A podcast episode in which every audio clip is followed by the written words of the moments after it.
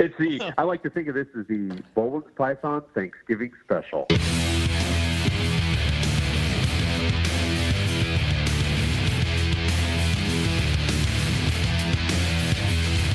Welcome to Morelia Python Radio with your hosts, Eric Burke and Owen McIntyre.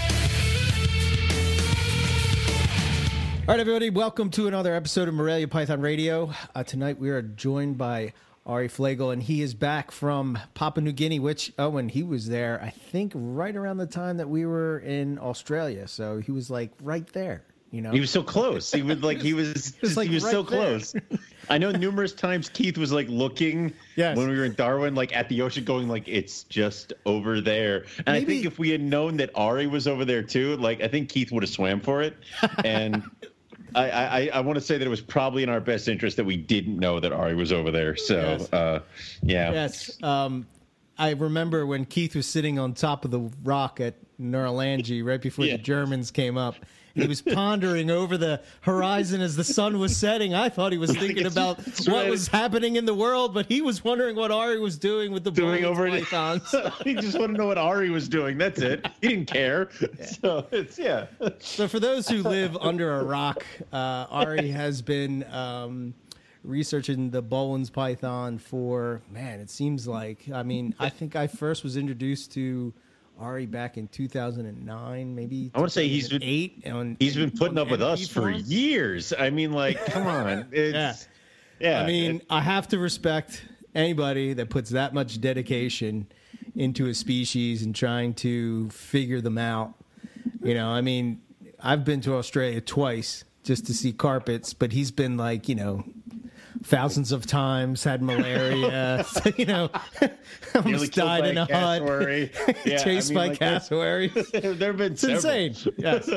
All this for the love of a python. And I get it. I get it. And I think you get it too, Owen. So, Ari, welcome. Thank you. Thank you for that intro. Yeah. It's the. I like to think of this as the Boelen's Python Thanksgiving special. That's right.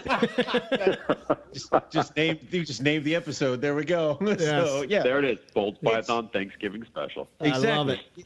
You know, you gotta when when when you don't want to be around the family anymore, just go hide in the closet and listen to some Boelen's talk. That's really it. I mean, we got it. Right. Yeah. Yeah. Yeah. Yeah. For sure. Of course. Of course. So, as always, Ari, I mean, what what was did, did you have a uh, particular uh, goal with the trip? I mean, what was Yeah, what yeah. this Well, yeah. about? Thanks for. I mean, obviously, th- always thanks for having me back on. I, I was like thinking to myself as I'm coming back, I'm gonna send Eric a message to be like, "Hey, man, do you guys need anybody to ramble on for an hour? Always. Fill in We some, always some need dead space." people. yeah. You know, we could we couldn't get anybody we really wanted to listen to, so I figured I could just mumble on for an hour and give you guys some free content. You know. No, Uh, man. no, it was uh, it was a good trip. It was a good trip. Uh, it was probably one of the better trips I've had. I mean, they're all great. They're all special in their own unique way, and all that. But uh, this is the last. This is the first time I've been back since uh, I got really, really sick, and uh, so it was good to get back in the field and uh, kind of grab the bull by the horns in a way. You know, the malaria mosquito by the wings, I should say. you know. We, we avoided And, uh, malaria this time. That's Yeah. that's good, right? This time, yeah, yeah, yeah, Yeah, good. exactly. Yeah, it came back, came back good. But uh, it was it was an interesting trip uh, because there's been a lot of uh, political stuff going on over there, and it was a little sketchy. And uh, it happened Ooh. to be going on like right uh, before I, or right after, or shortly after uh, I was coming out. So it was kind of Oh, like Jesus. Play by play, watching the news or watching the the feed on it and seeing what was going on. And uh, I, I'm pretty confident I was probably the first uh, outsider, uh, let, you know, without a doubt, the first white guy that's been been there since all this stuff. So it was uh, pretty uh, pretty interesting. But uh, yeah, it was a real good trip. Got a lot of got a lot of stuff accomplished and uh, got back to the site. Did some some really good stuff. So That's awesome. I mean, Yeah.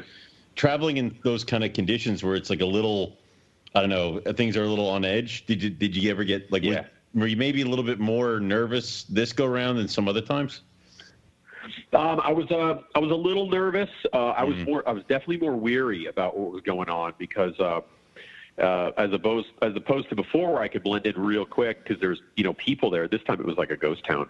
Oh, And, wow. Uh, so I I stuck out uh, pretty easy um, initially, but um, it was it was funny because I had gone ahead before my friend had, uh, was going to catch a flight behind me, and I was uh, I so I got there first, and I came off the plane, and everybody was just like their faces were like shocked when they saw this white guy come off the plane. I'm like, oh crap, Oh crap! like here we go.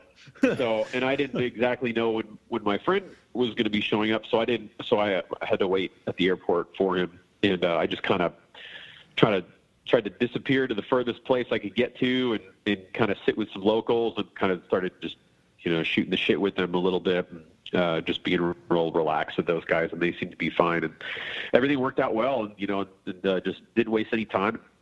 Headed up out in the mountains and uh, did a really, uh, really good round uh, up there on stuff. Was able to uh, identify two new nests, so added a total of 15 um, recorded and observed nests, active nests uh, in the God 13 years. I think 13, 14 years I've been going. I can't even keep track when you guys are saying how many times I've been. Like I, I forgot after trip 12. Like I was like, uh, I'm like I can't. It just all blends into one big long trip. So, um, so I added uh, two more nest sites to the the record, which is really exciting. Uh, one female that was uh, was gravid, and one female that was sitting on eggs. Oh, And, nice. um, Wow. got some new uh, nest, uh, nest nest parameters, some new temperatures, uh, things like that, and uh, really been focusing on like the uh, nesting ecology uh, uh, around these animals uh, because it just seems to be so interesting uh, So with the environment. So shot some, you know, so shot some new video and, and stuff like that too. So Cool. So here's a question: What was the difference between Yeah. the nesting female as opposed to the gravid female? yeah. Well, pretty much nothing. well, actually, All no, right. there's, there's one big thing. One big thing. One's gravid and one's not. You know, so Right. uh, That's what's I mean, different, it- Eric. the- Eggs. yeah, yeah, exactly. uh, but I mean, the environment is so uh, cold and wet. It's so, and, you know, eh, you know, just non-welcoming to anything to that size, really, or even outsiders. I mean, it's just cold and wet. It's not a not a comfortable environment to be in. Uh, so anything is a you know everything is taken advantage of. Like so, these animals when they have a nest, they take it, and uh, you know it's it's part of you know the whole biology, in my opinion, or behavior of these animals. Uh, they have to have that nest. They're not going to flourish. They're not going to survive without it um, because they're not going to produce. They're not going to reproduce for the future. They're not going to be able to um, warm themselves and uh, protect themselves from the from the elements and everything uh, that are out there. So it's it's critical to have this uh, key spot, you know, um, to call home. Uh, and uh, once they have it, you know, it, doesn't appear that they're leaving these areas. Like I've said before, when I've talked to you guys, you know, I found old eggshells and uh, things like that in the old nests with active females. So, uh, but it was cool finding a female that was getting. She was probably a couple weeks from getting ready to lay, so I was able to uh, palpate her and. Uh, I counted about 14 eggs. It was really evident that Oh, she was that's you know, cool. gravid and she had eggs in her. So I've never been able to palpate a Boelen's python before and be able to say this animal has, has eggs until this last time. So it was really interesting. Uh, and just look over the physical uh, appearance of the animal too during, uh, you know, this really sensitive time of their, their life. So, um, and then being able to see, obviously I always love seeing, seeing the snakes in general, but, uh, you know, seeing another female on eggs, which was good too. So, uh, means Yeah. they're, they're doing what they're supposed to do.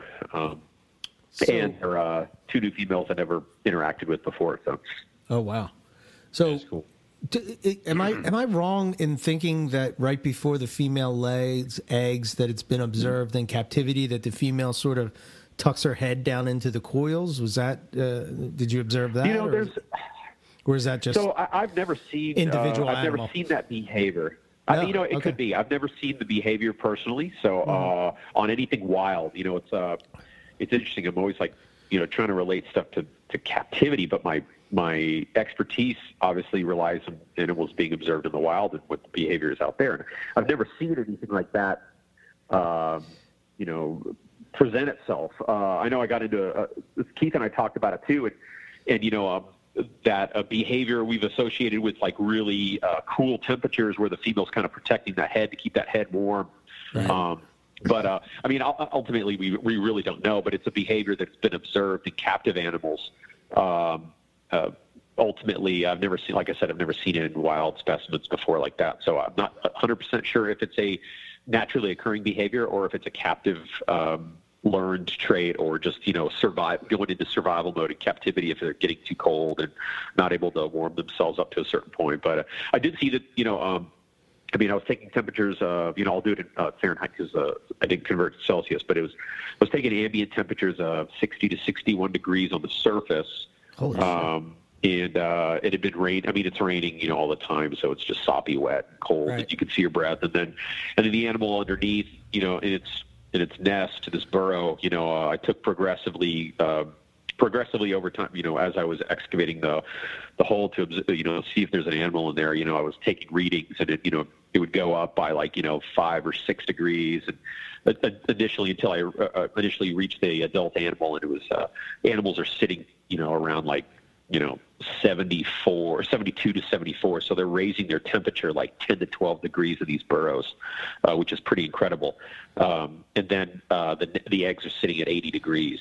So um, with the ambient temperature being 60 to 61 degrees outside and wet and raining so it's pretty incredible that they're able to absorb that heat for the quick amount of time that they are they're able to get it. And um, I put out some trail cams this time, which was really cool. Oh, uh, outside of uh, the net, yeah, a couple of the nesting sites. Um, I mean, I mean, I, it was kind of a last minute thing, and I, I wasn't anticipating to really catch anything because of the time of the year. Most females are gravid, and they're just not moving around much. Right. Um, so, but I went ahead and I tried it. I didn't catch anything on it, but uh, it'll be great to uh, incorporate them um, throughout the year uh, in different times when I'm visiting.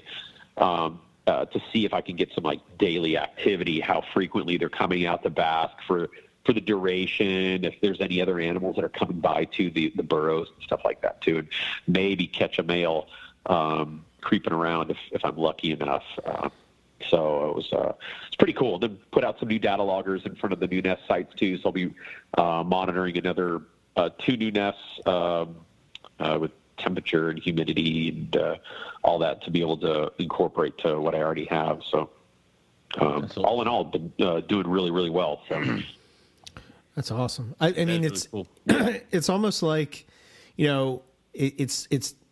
I got all these thoughts running through my head, right? And and like Yeah. when I'm thinking of how pythons adapt to the environment, and I, I- you know, your the Boelen's python is trying to keep warm, so it's going into these burrows to to say at this Yeah. temperature. Whereas what we saw in Australia with the Oenpelli or whatever, uh-huh.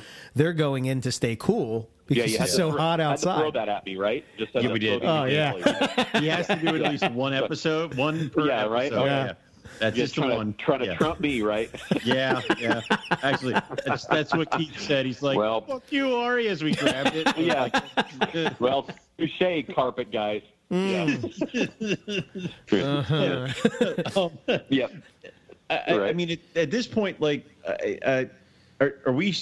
So when the females are looking for nest sites, are they just stumbling around until they find a nest site, or is it that these females were perhaps born at these nest sites and have kind of like returned to it?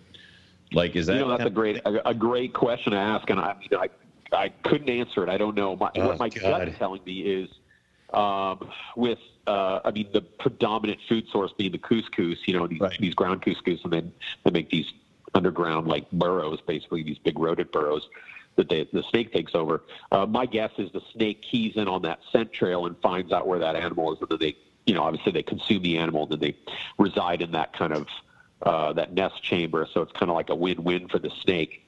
Um, Right.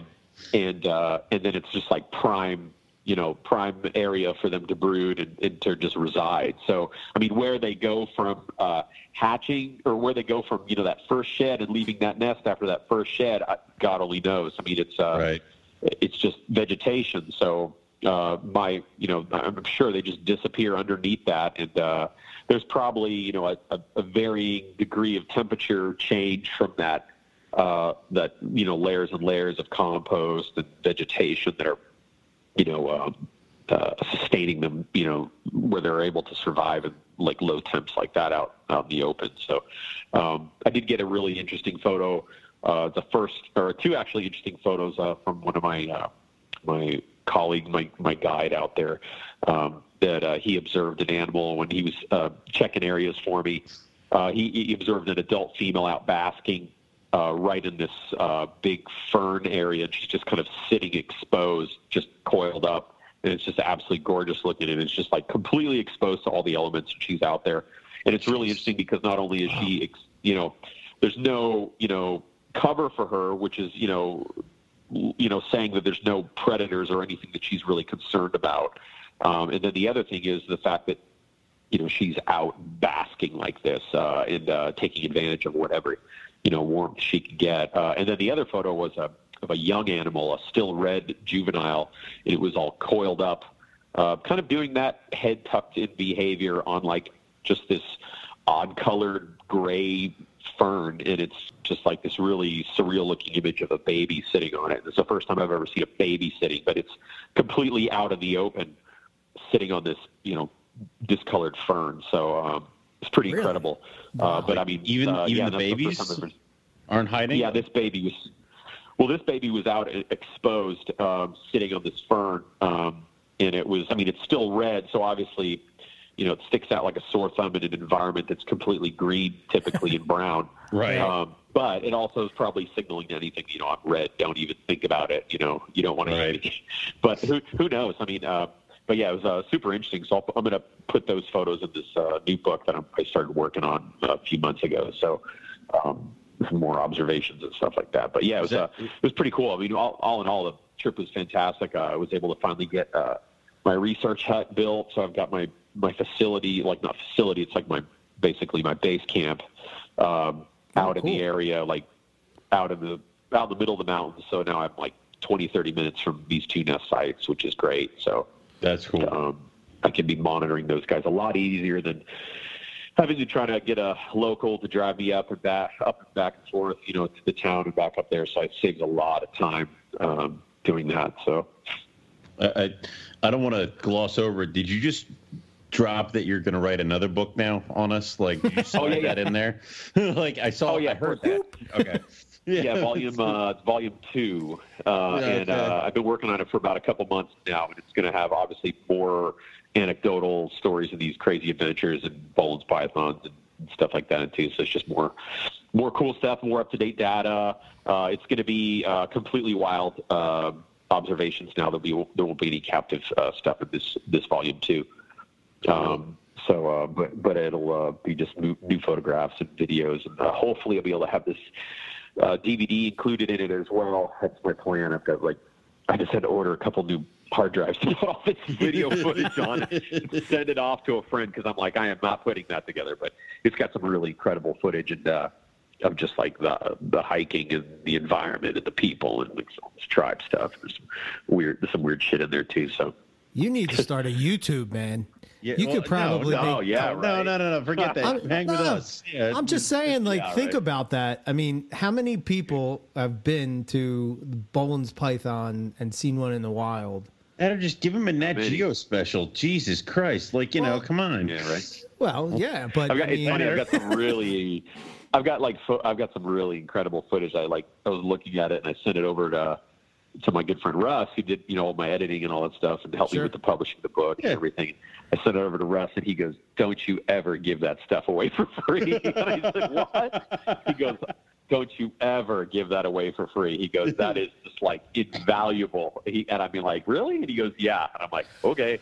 I'll send it to a friend of mine that's not a snake guy, and he could put together a video for me. And who knows, you know? Yeah, I'm just thinking, like- what I go through. I'm just thinking, like, you know, like you see all these, uh, you know, pet tubers that make tons of money from Yeah. YouTube, and like, Oh, God, here, you know what I'm saying? Like, here you Yeah. could, you know, maybe put these little snippets of, of info on a YouTube. You might be able to generate some Yeah. money to uh, to help your your research. Oh yeah, it could be you good. know what I mean? Yeah, that could be a definitely good thing. Yeah, oh, and, and speaking of too, like I, I brought on a uh, a, a brand new uh, uh, research sponsor, uh, a friend of mine Nice. named Josh, um, who's uh, been just like incredible with uh, helping out with. Uh, some of my research expense and uh, helping out with uh, going with the nonprofit stuff like that because that's been just like a real pain in my butt. I've been trying to do so. Uh, John, uh, Josh, and that's been sort of like really uh, turned out to be like a really great uh, asset to have on my uh, my research team and everything like that. Just really fortunate to be meeting some of these people that are just like, hey, yeah, we'll do whatever we need to do to help out. Keep doing it. And I'm like, just you know, it's awesome. So Here, here's Yeah, what we should do to uh, Owen. This is what we should do to help I, I'm listening. Yeah. Ari should give us a design of some kind of Boelen's python. We'll put it in the Teespring Yeah. store. Yes, And- and, all and proceeds all go to Ari. sales. Yes. We'll give to Ari back. Yep. Yep. oh wow, love it. Yep. Done it. Do it. You know what I mean? your heart. I'll, I'll email. I'll, ta- I'll email you later. so yeah. Yeah. Awesome. Sounds good. That's yeah. awesome. Cool. Thanks, guys. Well, dude, it's like you know because we'd been. much rather. What do we? The, come on, it's we'd much rather you do it. Plus, we get an episode every like couple months out of you. So yeah, right. Yeah, yeah, yeah. I know, right? can't- well, you I was like, it was funny because I was actually gonna. I was like, I, I, uh, I uh, brought um, my satellite phone. Uh, I got a satellite phone finally, which I, I mean, I've been going for I was over going thirty. to ask you that. I was going to ask that. Like, yeah. You- Normally, I'm usually like clacking uh, rocks together and throwing sticks to get attention, you know. Nope, but, uh, no one. so and I, yeah, and I got a satellite phone, and, and that was one of the that was one of the things that Josh uh, helped me get. He's like, you should get a satellite phone. I'm like, oh, okay, cool, man, thanks. So I got that, and I, and, uh, I, uh, I called a, a couple people while I was uh, from the field. One of them, one of them, my girlfriend, I called while I was sitting out from a nest. I'm like, I was like, you're never gonna guess where I'm at right now. She's like, where are you at? It's like, she's barely awake. I'm like, it's like two in the morning where she's at. I'm like, I'm like, I'm sitting on top of this nest right now, and I'm looking at 12 eggs. And she was like, what? And I'm like, yeah, Yeah. gotta go. I'm using up my minutes. Love you. I'm sorry. Bye. yeah. But uh, and I and I, I spoke to I called a couple other people, my friend Josh, and like just updating. But it could be really cool because like you know, I was even tempted to be like, hey, I'm gonna call Eric and Owen and be like, hey guys, you know, let's do a live feed right now. If I could get a signal, I'll just wear a tinfoil on my head. Maybe I'll get a signal where I'm at. Yes. Don't don't let Keith get that number. Like don't. Yeah. Oh no. The funny thing is, I call. A funny thing was, Keith was one of the people I called, but he's such a jerk. He didn't answer the phone, and I know he's killing himself. For Oh not my answering. God. yeah. So I left him a message. I said, "You're going to be crying when you read, uh, listen to this message because I'm sitting looking at eggs right now, and I called you on the phone to tell you." And you didn't. you, know? didn't answer. Okay. Yeah. You didn't answer, Oh, and I I was like, "Gotta go, using up the minutes," you know. So Wow. That's evil. That's that's evil and awesome, and I totally love that. yeah, yeah, of course, right? yeah. Yeah, I mean, when we were we were sitting around and we were chatting about, you know, I guess we were just talking pythons in general, and you know, I Yeah. guess somehow it goes to uh, Boelen's or whatever. But I don't know. What's your thoughts Yeah. on this? Like, uh, you know, I don't, I don't know how we got on the subject, but you know, with monitors, the, the nest is so important. Um, do you think? Do you think that that? I mean, with all your observations and how these nests Yeah. are specific ways, I, you know, I- do you think that that has to do with maybe the females not ovulating in captivity, like that It- security? you know, it's very possible. Yeah, and I, I really think it plays a huge factor in uh, success. But and you know, and it makes sense because you've got an animal that's you know, uh, you know, that reproduces in the wild, and then you know, it's you know, basically. Um, susceptible to you know anything and everything in this kind of fragile state that it's going through you know developing these eggs and brooding these eggs and everything so everything is kind Sure. of pulsed up and it's super you know um I keep forgetting the word I'm looking for. It's probably because I had a couple beers, but um, the uh, yeah, but um, it's you know in captivity, I think it could play a huge factor because obviously it does in the wild. You know these animals are not open. They're, you know you've got a, a, a you know seven to eight foot animal that's not you know, out and about for everybody to see. It's tucked down into these little critical areas where they, you know, reside. But in captivity, they're basically always in viewing. Um, and I think it, I think it plays a huge role in it, you know.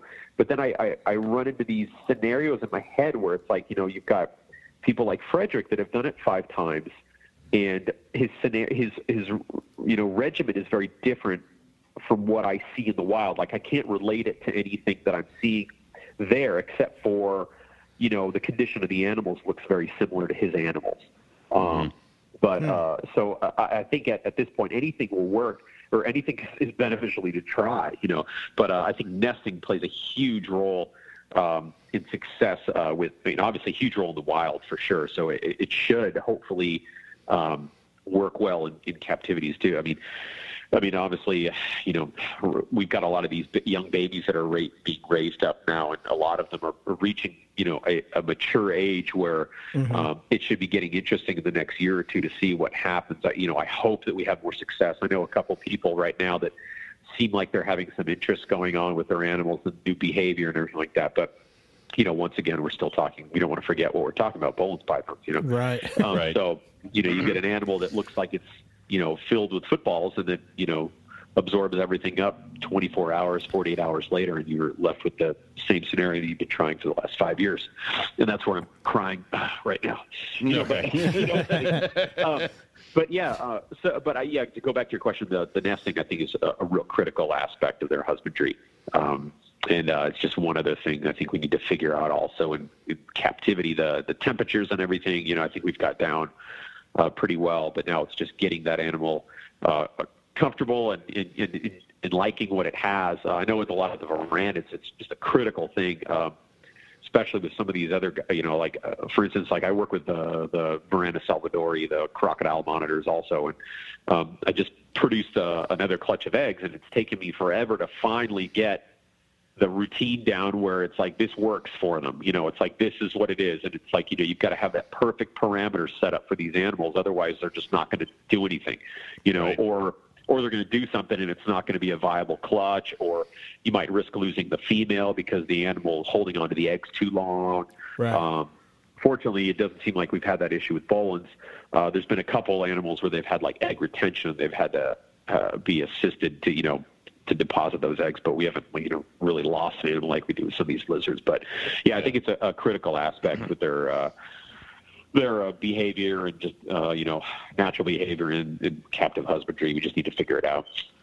I'm trying to remember exactly. You're you're on the south side of the of the mount, like of the mountain, right? The I'm middle West mountain? Papua, so West I'm West okay. Papua, so I'm working in Mamberamo. That's my spot that I'm at.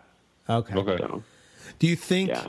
I mean, now that you know, now they're doing um, they're doing work on scrub pythons, and they just did a paper Yeah. on green trees, and they're breaking them into subspecies and whatnot. And you know, this has always sort of been uh, a hypothesis of people that you know there's different species Yeah. or subspecies. Is there any thoughts to that with Boelens? Is Oh, I'd, I'd hope so. I mean, it'd be.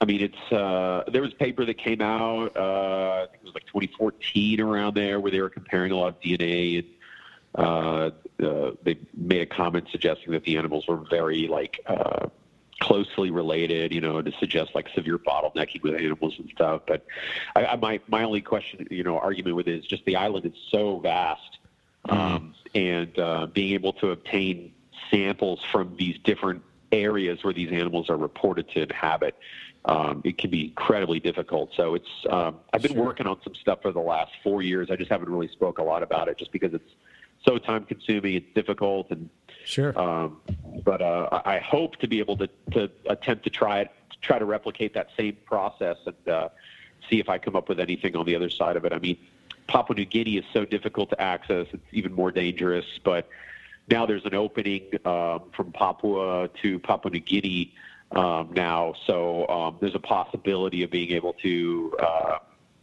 uh, do some Boelen's research over there too as well, but it's it's hard for me to leave West Papua just because that's where my heart's at. Sure. Um, and Right. uh, all of my, you know, 13, 12, 13, 14, I don't even know many, how many years, uh, just been, uh, you know, working over there. So, I mean, there's still areas I need to visit, like uh, in Rotali and Nabire, and I want to go all the way up to Bird's Head as far as I can to find re- reports of them there. I mean, my goal would be able to try to be able to observe bulbs throughout that mountain chain, throughout uh, uh, West Papua and in Papua New Guinea eventually.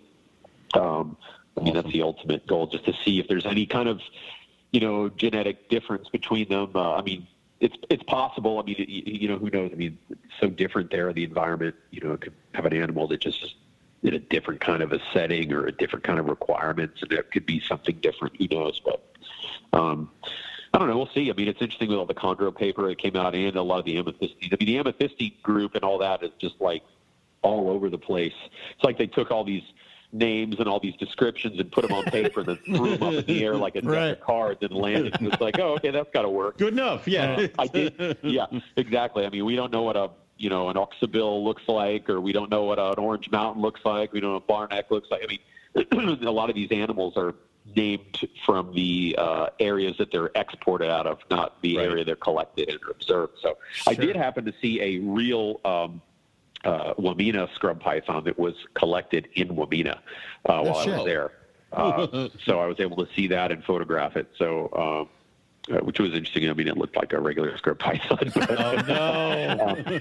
yeah, I mean, it looked like, like it to gonna- me. I mean, I'm not a, I'm not a scrub python guy. Even though everyone would be like, well, both pythons are pretty close to scrub pythons. Be like, well, yeah, but Yeah, uh, but yeah, I mean, uh, there are Wamenas now. It's like how, like you're going to be paging through something, and you're going to see Wamena. You're going to be like, that's Yeah. not what it looked like. It's like, and now what? Yeah. Now what do we do?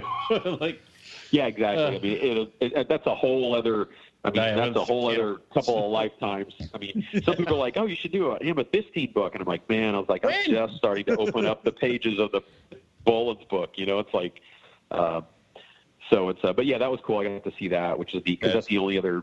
I've never seen a a larger snake there besides Boelen. So uh, it was collected at a lower lower elevation, but it was in Wamena, so it was a real Wamena scrub python, which was really neat. So, um, but um, That's but yeah, it's uh, it's been it's been really good, man. Uh, research has been going great.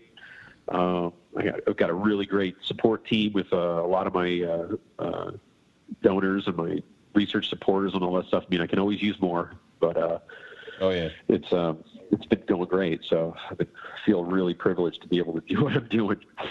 So, um, your your your research hut, like you Yeah. said, you just built that. Is it pretty much just Yeah, a roof, or is there like actual equipment and stuff there too? Oh man, I got I got I got four walls in there. I got I got a tin on top. Uh, I have a fire pit inside. Oh, what else you need? I've got me. I Uh, know. I got. I've got me. A satellite uh, what is it, uh, Yeah. yeah, I got my satellite phone. I got me. Uh, what is it? The Hobby Lobby sign. The Live, Love, Learn, or whatever the hell Oh, it says. You know, I put that up on there. I'm not joking. I really did bring one. Oh, Put it that's fair. Like you, Uh, you hilarious. lugged it all the way to Indo just to hang it on your hut. Yep. Yeah. Just, just to put it in my hut. Nice. Right. And I got a photo of it with me in it. It's pretty hilarious. That's awesome. But uh, yeah, no, it's uh, I had uh, uh, one of the locals that I work with out there. Uh, two of my two of my uh, partners that I'm out there with, the locals uh, that I've been dealing with for over ten years now. Uh, I, I finally uh, said, hey, I need you guys to build me a hut. It's it's just becoming too expensive to go from point A to point B back and forth three or four times, and I need Right. a place up in there that I can say is mine, uh, and then you guys can use it for whatever I'm not when I'm not there. so you know, I had to build me this hut. It's it's really nice. I mean, it's it's I'm out in the middle of absolutely nowhere. It's uh, absolutely incredible. The only thing you hear is just the rain, and in the morning you hear like real distance bird, uh, distant uh, birds of paradise. So it's uh, That's uh, cool. pretty uh, it's pretty incredible. So and I just throw my gear pack on and I walk 25, 30 minutes, and I'm at one of my first nests. So it's a, I'm able to check my stuff without walking seven hours uh, to get to a spot and then go into the jungle and stuff like that. So it's uh, it helped out tremendously this time. I was able to kind of do it in a timely manner and it wasn't rushed um, at all with it. So it was uh, it was really really really good and. Uh, uh, eventually, uh, I might, uh, you know, bring some a couple some folks out there, and that way I have a place to, for people to sleep if they do come out. So, Oh, oh, oh no! We we have a we have a floor now. Oh my God, Eric, Yeah, that's right? what we've Yeah. been waiting for. Yeah, yeah. yeah, Except it's I'll be all look, they've got in there at the floor. yeah, it's fine. yeah, I hope you don't mind sleeping on hay, but yeah, it's there. Uh, wow. but yeah, it's, uh, it was pretty sweet. So it was kind of like a pivotal point of my research. I've been going for all these years, and I'm like, I finally have my own place. So I'm I'm officially a homeowner now. So. That's awesome, man. yeah, That's very cool. Um, yeah. I was gonna, I, I, you know, I, I was thinking back to when you were talking about the uh, the the young bull and I, and what's the uh, is it, I know that's the first one that you've seen, but is there any? Yeah. Have you picked up uh, any observa or other people's observations of where they're hanging out when they're that small? No, like it's weird. It, uh, it seems like it's almost kind of just like just the the chance you just happen to come across one. That's what it seemed like on this instance. I mean, it was really odd. I was like blown away when he showed me the photo. I was like, "Oh, are you kidding me?" Wow. Because I've seen I've seen uh I, I mean I've seen animals uh, photos of animals that are breeding. He's taking photos of them when he was marking some GPS spots for me last year, and Right. he came on two animals that were breeding. So I was like, take photos of anything that you happen to see, so that way I can record it, GPS mark it, so I know where you know do all that routine. Right. And uh, I've never seen never seen this before. It was really uh, it's really interesting. Uh, and then uh, I was in uh, I wasn't at my site, but I was uh, at another area, and somebody had a collected an animal, and they were trying to sell it. Um, you know, which they can't obviously, and uh, they. Um, but uh, I asked to see it, and I got and I took photos of it, and it was probably one of the prettiest juvenile animals I've ever seen. It was just like incredibly red. It just really, really unique looking animal. Um, so I uh, took some uh, uh, fecal sample from it, uh, left that in uh, my friend's facility in Jakarta. Uh, going to have it run, and so do some wild samples and stuff like that, and did some measurements and everything like that. But it was really interesting. It was super odd. Like you know, every once in a while, you always be surprised something like what you know. Um, but uh, yeah, it was it was really interesting. So it's been uh, it's been you know it's it, it all the hard legwork has been all done. So it's just like now it's like I'm really enjoying what I'm experiencing and seeing now because it's like okay, you know I know where I need to go. This is what I need to you know to do, and then it's like when I'm done with that, then I'm like okay, now I can start just sitting there and looking at everything and just kind of analyzing everything I can. Right. Um, but uh, it just and it was just it blows my mind. I was talking to uh, friend of mine. I think who was I talking? I can't remember who it was um, about just how calm and just so you know uh, placid uh, the animals are in the wild. They're just like it, it's ridiculous. It's almost it's almost comical. Um, Really? of how just yeah, just how unaggressive and ho- undefensive. It, it just it's just like whatever. You just you know I was getting measurements and weights and all this stuff, and I'm just pulling this animal, this wild animal that I'm just standing there with. You know, has never interacted with before, and it, it you know doesn't care one bit. You know, it's like doesn't try to bite, doesn't try to move away, just kind of does its thing. And you know, I just put it right back in the front entrance of its hole, and it goes right back in there like I wasn't even there. Uh, it's Wow. just so interesting. I mean, I get I get bit by at least once a week by one of mine at home. It's just like, you know, in the wild, they're just like whatever. You know, you know, it's like okay. Uh, Huh. So it's just really, really interesting. Uh, yeah, then the whole dietary thing in the wild just keeps blowing my mind because it's like I'm thinking to myself, there's no way these things are eating as much as we're feeding them in captivity. Um, like we are making, you know, fat Boelen's pythons, for uh, Yeah. lack of a better word. Um, I'm sure that and, plays uh, a role in the reproduction, right? I mean, Yeah. Oh, yeah, the lack thereof, right? Yeah. Yeah, sure. I'm sure it does. I mean, I, I really do feel like there's a period where these animals do not eat much at all, if at anything. Uh, and I've been talking to Keith about that for a few months now, about just like the possibility of doing like a fast on them. And we've been messing around with this season on doing like a, a seasonal fast on some of these guys, and they don't seem to mind at all. I mean, it's like you know, but in the wild, it's just cool and wet. Nothing wants to go out. They just want to sit in this burrow where it's nice and cozy, and they just kind of shut down. It seems like you know. Um, Yeah, you know, I was uh. I was going through, uh, you know, because we're going into breeding season and whatnot. I'm going through Yeah. uh, my snake, my females, and just checking out what it is, and it it it blows my mind how Mm-hmm. like they don't lose weight with the way that I feed. Yeah. You know, like, and I I Yeah. feed seasonally, you know, and I probably Uh-huh. from Yeah. August, ah, maybe July, July to you know September. uh, Maybe sometimes Uh-huh. mid October is kind of like I'm feeding maybe every two weeks or whatever, and then I Yeah. don't feed after that until she she's Yeah. done laying eggs. Like I don't know, man. I just see Yeah, such I a difference really, in my uh, animals. Yeah.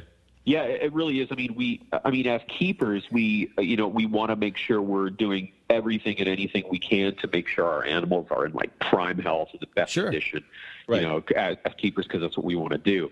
But I think, you know, a lot of times I think we're we're putting them in worse condition by feeding so heavily, and we create these false behaviors that are learned behaviors from us. Uh, and I think a lot of that affects uh, potentially our reproductive success, particularly with the species too, because you know you walk in the room, the snake turns around right away because it thinks it's going to eat. You know, I walk up to one of these in the wild, it just kind of looks at me like it doesn't know what the hell is going on. You know, it's like, oh, okay, whatever. You know, but in the in captivity, everything is associated around food. It's eat, eat, eat. Um, Right. So. Um, you know but you know it's interesting i mean and, I, and that plays with a lot of animals in my opinion too especially with a lot of these uh, uh, croc, like the croc monitors, for instance. Like I think they're super, super fat in captivity. Everybody just likes watching them eat, and uh, you got to keep them lean and mean, and, and that's Yeah. and that's how they breed and reproduce. Because I mean, every animal I've ever seen in the wild or, or collected animals, uh, you know, they're lean and muscular and toned. They're not, you know, dumpy and you know obese. Um, and it's just another learned behavior that we're creating. So is the, the typical? crocs are. I, I mean ahead, the crocs are primarily like up in the trees so it's like they're they're slim thin body Yeah. like just it's basically a very very big tree monitor with very very sharp teeth Yeah. right okay Yeah, I mean they're they're incredibly opportunistic from from uh, from whatever I, I see with the captives. Uh, there's very few, very limited wild data or any kind of photographs. Right. There was a photo I did see a while ago of a of a croc monitor that was at a, a tr- like a trash landfill area, and it was just rooting around in the trash, which doesn't surprise me at all. I mean, it's Sure. No. opportunistic. If it sees something, it's going to eat it. You know. Um, but in the you know in the wild, I mean, observations of them you know are on the ground and in the trees too. So they're just going to be. I mean, it's you know home territory. They cruise it looking for whatever, whether it's you know a small bat that they find sleeping or or a big ass dove that's sitting up on a tree and it wasn't paying attention and got it. So uh, Right. it's uh I think that you know plays a, a, huge factor in, uh, in the success of the animals. I mean, like I said earlier, uh, we we as keepers, you know, we're trying to create the most ideal conditions for our animals, and a lot of times the conditions that we're creating, I don't think are the most uh, appropriate uh, in the long term. Uh, and I think that holds uh, very true for Boelen's pythons. I think we're just um, taking their taking away what or, or we're putting onto them what we think they need to be getting. It's not the fact, you know, that's Right. not the case at all. yeah we, all want the ideal conditions but sometimes the ideal condition does not mean food every week Yeah, exactly. I mean, yeah, yeah. exactly. They need to uh, be experiencing uh, low temperatures seasonally. They need to be experiencing high humidity and rainfall, and they need to have you know some kind of stimulus in their environment, uh, you know, and all that. And I think that's uh, all key factors. They need to have a, a nesting site that they that they feel comfortable in and they reside in. Um, it's uh, it's interesting. I see a lot of, with my animals at home, like my because I've got uh, my adults paired up right now, um, and uh, I see this really interesting behavior where the a lot of times the male will go in the nest chamber with the female. Um, in, in, with my animals, and then uh, a lot of times the female will shut the male out and throw her coils right up at the front entrance of the burr or of her nest, so he can't come in. But he perches right up on top of her nest box, almost Hmm. like he's guarding that box, and he just is very uh, content with his focus on being what's going on, and he just kind of sits there very alert, uh, watching. You know, to, and it's almost like he's like watching the area, almost patrolling it. So uh, it's really interesting. I, I haven't seen that with any other animals, any other snakes yet. Um, but it's interesting. Both both my adult males that are that are reproductively ready do that with, with the females, which is interesting. So and then sometimes they're in the box with them too. So Do you th- you haven't come across males in the wild, right? It's only females that you come across. un- on, yeah, unfortunately, I have not, and I am just I would love to find a male, uh, just for the fact of knowing, saying, okay, I found a male. Um, Right. I, I don't know where they go. I mean, I I, I, I don't know if they uh, use the same nesting sites or they use burrows like the females do, or if they're, you know, I, I was thinking about because I'm I'm good friends with uh, Ke- uh, Ketzel, and we were talking. And we were talking about some rare skink. I think it was he found when he was in New Caledonia, and uh, he said, you know, he's like, you know, these animals aren't. He was like, no animal is relatively hard to find. You just have to look, be able to know to look in the right place to find it. He goes, and, and that's typically how it works. You know, he goes, and it's for the prime example of that Oenpelli situation you guys had. You know, it's like, oh, Yes, second uh-huh. you looked up in the tree, there was the damn snake. You know, Right. so it's Yeah. like, oh, we've been looking on the ground this whole time for 30 years, you know, or something like that. You know, it's like, hey, uh, Sure. been looking at the trees. And it's like with the Corallus cropani, you know, there's photos of them, like this, the animal that was collected, uh, like last year, I think it was, you know, Sure. incredibly rare snake. Probably, Right. probably one of the, if, if not one of the rarest snakes in the world, you know, and the snake is like 50 feet up in a tree, you know, uh, and, and that's where they live. They're not on the ground or low, low canopy. So I'm like looking around and I'm like, well, the habitat where the females are at, there are not big trees there that would support an animal this large, and it certainly doesn't have enough cover for an animal to go up into this tree and expose itself to the elements. Right. However, I do have photos of a female that's draped on a big tree, like a branch, and she's basking in the tree, but which is really odd that she would Huh. be exposing herself to that. I think she just took advantage of that spot. Right. Um, but so I was like looking up. I'm like, okay, well maybe the males are up, you know, but they're they're not there. There's only there and there and there for them to go. That's not many places. Wow. Um, so it's uh, it's interesting. I, I, I don't know. And then uh, and then a lot of the behavior that I hear with this uh, in reproduction, uh, as far as reproduction goes in captivity, where these females are leaving these uh, almost these uh, bloody, uh, I don't know, uh, sprays or whatever, uh, rubbing blood scent or something like that in the enclosure, similar to the savus. Right. Um, Okay. I, I'm, I'm looking at these uh, at this habitat. I'm thinking to myself, well, what would cause this? You know, what would be a sign for this to be you know utilized, or is it even anything that's in the wild, or if it's just a learned captive behavior? So I'm thinking, I was like, well, you know, maybe it's. Uh, uh, I was talking to a friend of mine, Sean, and uh, who, who bred his uh, uh, savus again, and I asked him about the, the the musking, this blood musking thing. He goes, "Oh yeah, I saw it with the saw them with uh, his savus again." I'm like, "I'm like, what do you think it is?" He goes, "I have no idea."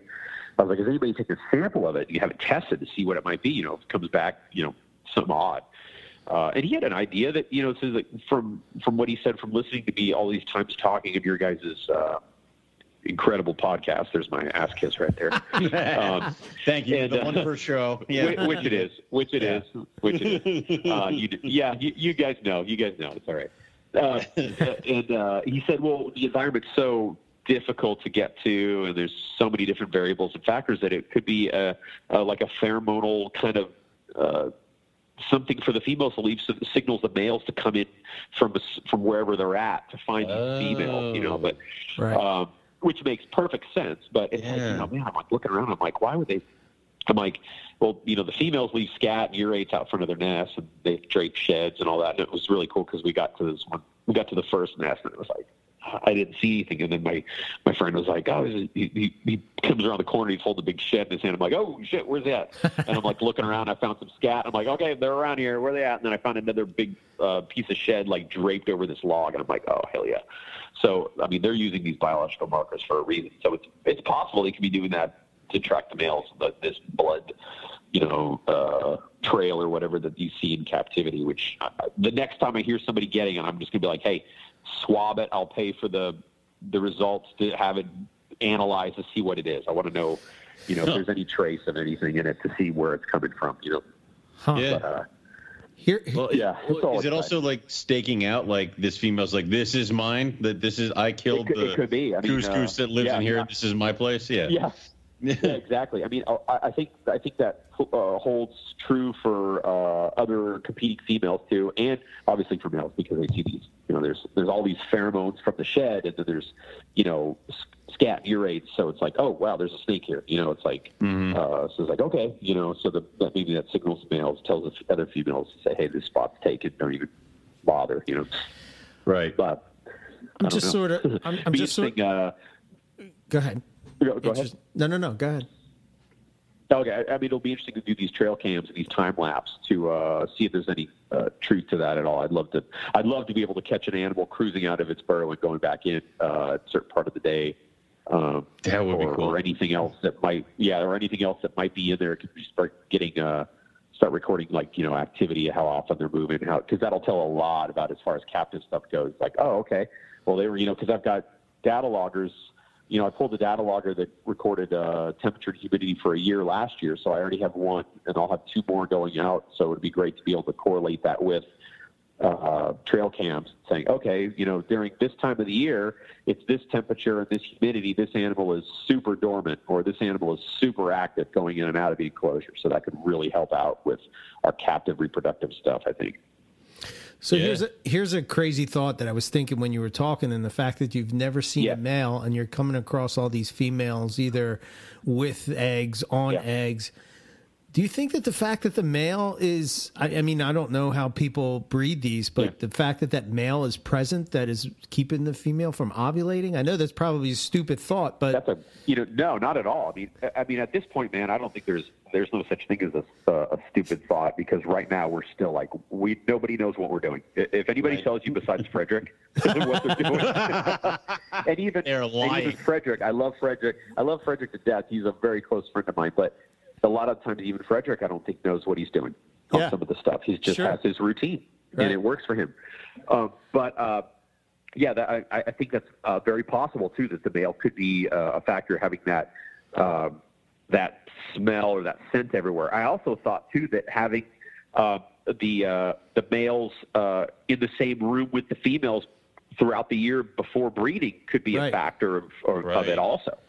Uh, Yep. You know, having them completely in a different area because it's a, you know it's just like okay, you know, here we go. But um, I don't know. I mean, it's uh, I mean, I know they're I mean, not. Mar- it's exciting. I guess. They're not Morelia anymore, but to me, they'll always be Yeah. kind of in that group. You know what I mean? But Yeah. Yeah.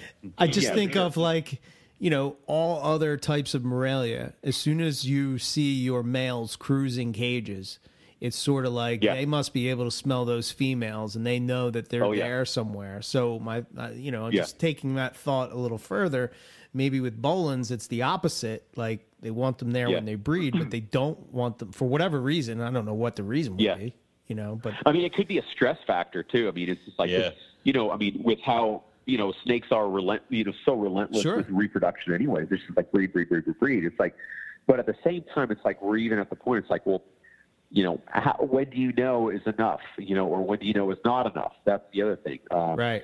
you know, did you miss the window? Did you not get the window? Um, you know, things like that. So it's like, uh, like I said, I've got my animals. I paired up my animals right uh, when I got back in the country a couple weeks ago, um, and I've uh, I've seen courting behavior and everything already as the temps have been dropping, so it's good. But Okay. uh, I mean, I'll leave. I'm going to leave my guys together till probably about February, then pull them. You know, Right. um, but uh, Yeah. yeah. I mean, it's a it's a super interesting uh, concept, and uh, I mean, it, it's very possible Is that it- that could uh, really help it out. It, it- you know, I'm just thinking about the size of that nest. Is it is it big enough to Yeah. accommodate like two adult boeleni, or maybe that's why the female No. doesn't want the male there, so that you know. That I mean, I would imagine that that space, especially if you're going to lay eggs, is Yeah. very very important. You know, and resources yeah, are scarce. exactly. It's, I uh, mean, you'd be very surprised how uh, um, condensed it is, like how small of a space um, Right.